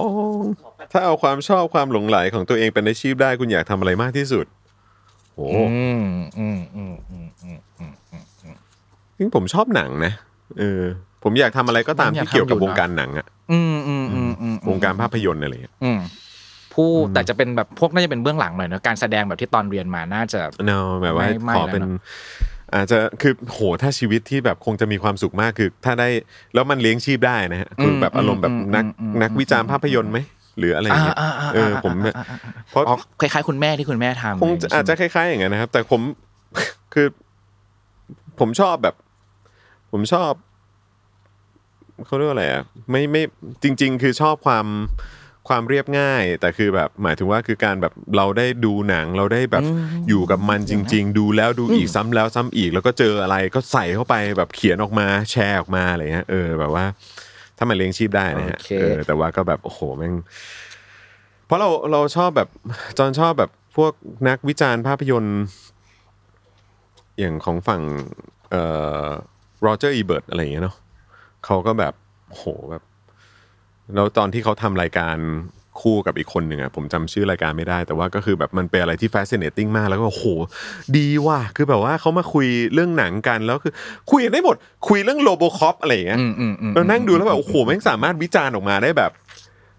เชิงปรัชญาเชิงอะไรเงี้ยเราแบบโอ้โหโคตรเจ๋งแล้วแบบว่า โอ้ถ้าเราทำแบบนั้นได้เนาะหรือแบบเราสามารถเลี้ยงชีพด้วยการทำอะไรแบบนั้นได้คงจะมีความสุขมากเลยอ่าโอเคและอันสุดท้ายคำถามสุดท้ายโหยากนะเรื่องแบบนี่คือผมไม่ได้คิดเองเลยนะคำถามทั้งหมดเนี้ยมันคือคำถามที่เป็นไวรัลเป็นมีมในช่วงหลังๆบนอินเทอร์เน็ตอ่ะที่คนจะแชร์กันเยอะๆอะไรแบบเนี้ยอันนี้ในคำถามโหลดนั้นผมจะตั้งไว้ให้ไม่มีคำถามจากตัวเองเลยเป็นคำถามแบบชาวเน็ตล้วนๆอะไรอย่างเงี้ยคำถามชาวเน็ตผมชอบผมชอบตัวเนี้ยคำถามชาวเน็ตโอเคจินตนาการภาพงานศพในฝันของตัวเองเป็นยังไงโอ้อันนี้อันนี้อันนี้เคยคิดอืมเออผมผมแบบเคยมีอยู่ช่วงนึงอ่ะผมเคยคิดว่าผมอยากเป็นคนจัดงานศพนะจัดงานศพเออเป็นแบบเหมือนคนรับจัดงานศพอ่ะอ่าทำไมอ่ะฮะเพราะว่าอืมเพราะว่าผมรู้สึกแบบทำไมงานศพมันต้องมันต้องเศร้าหรือมันต้องเป็นไปในเวแบบมันมันเหมือนมันไม่ได้เซเลบเรตแบบชีวิตคนน่ะเพราะผมมองว่าแบบชีวิตคนเราแม่งก็มีคุณค่าใช่ป่ะอาจจะแบบเรื่องเล็กน้อยหรืออะไรยังไงก็ตามแต่คือแบบมันควรค่ากับการเซเลบเรตนะเว้ยคือบางคนก็อาจจะบอกว่าแบบโหแม่งคุณแม่งคุณชนะแล้วเว้ยเพราะคุณคือสเปิร์มที่ชนะเว้ยเข้าใจป่ะคือแบบอันนั้นคือจุดเราจะเซเลบเรตแค่ตอนนั้นไม่ไม่คือคือเข้าใจป่ะคือแบบว่าอันนั้นคือแบบคือคุณชีวิตคุณเริ่มมาแม่งคุณก็ชนะอะไรสักอย่างมาแล้วอ่ะเออใช่มั้ยเซเลบเรตได้แล้วไม่ใช่มั้ยแต่คือแบบว่าคือหมายถึงว่าคือจริงๆไม่ว่าจะเป็นคนแบบคนทำงานกรรมาชีพหรือเอ่อเป็นคนแบบชนชั้นกลางจะเป็นอะไรก็ตามคือผมว่าทุกคนแม่งมีเรื่องควรค่ากับการเซเลบเรตอ่ะใช่ครับแล้วแบบคนแล้วผมก็เคยพูดกับแม่เออแม่แบบถ้าเกิดว่าชีวิตทำได้นะคือแบบก็อยากมีงานอีกอันนึงคือแบบเหมือนเหมือนเหมือนจัดงานศพอ่ะเหมือนแบบเออ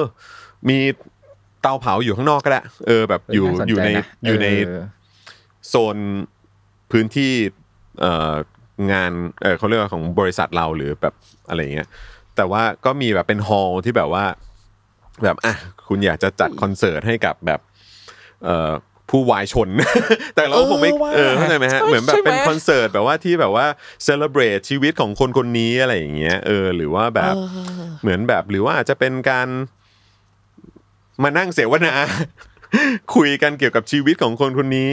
นอกจากการอ่านปราศัยในช่วงแรกแค่นั้นหรือว่าอาจจะจับกลุ่มเพื่อนินทาเขาว่าเขาเคยทำอะไรบ้างใช่คือแบบว่ามันเป็นผมอยากผมอยากให้มันถ้างานศพของเราผมก็อยากให้มันเป็นอย่างนั้นคือแบบว่าคืออย่างงานศพตัวเองคือแบบว่าอ๋อไม่ต้องไม่ต้องมาพูดเยินยออะไรกูก็ได้แต่คือแบบว่าเหมือนแบบเออ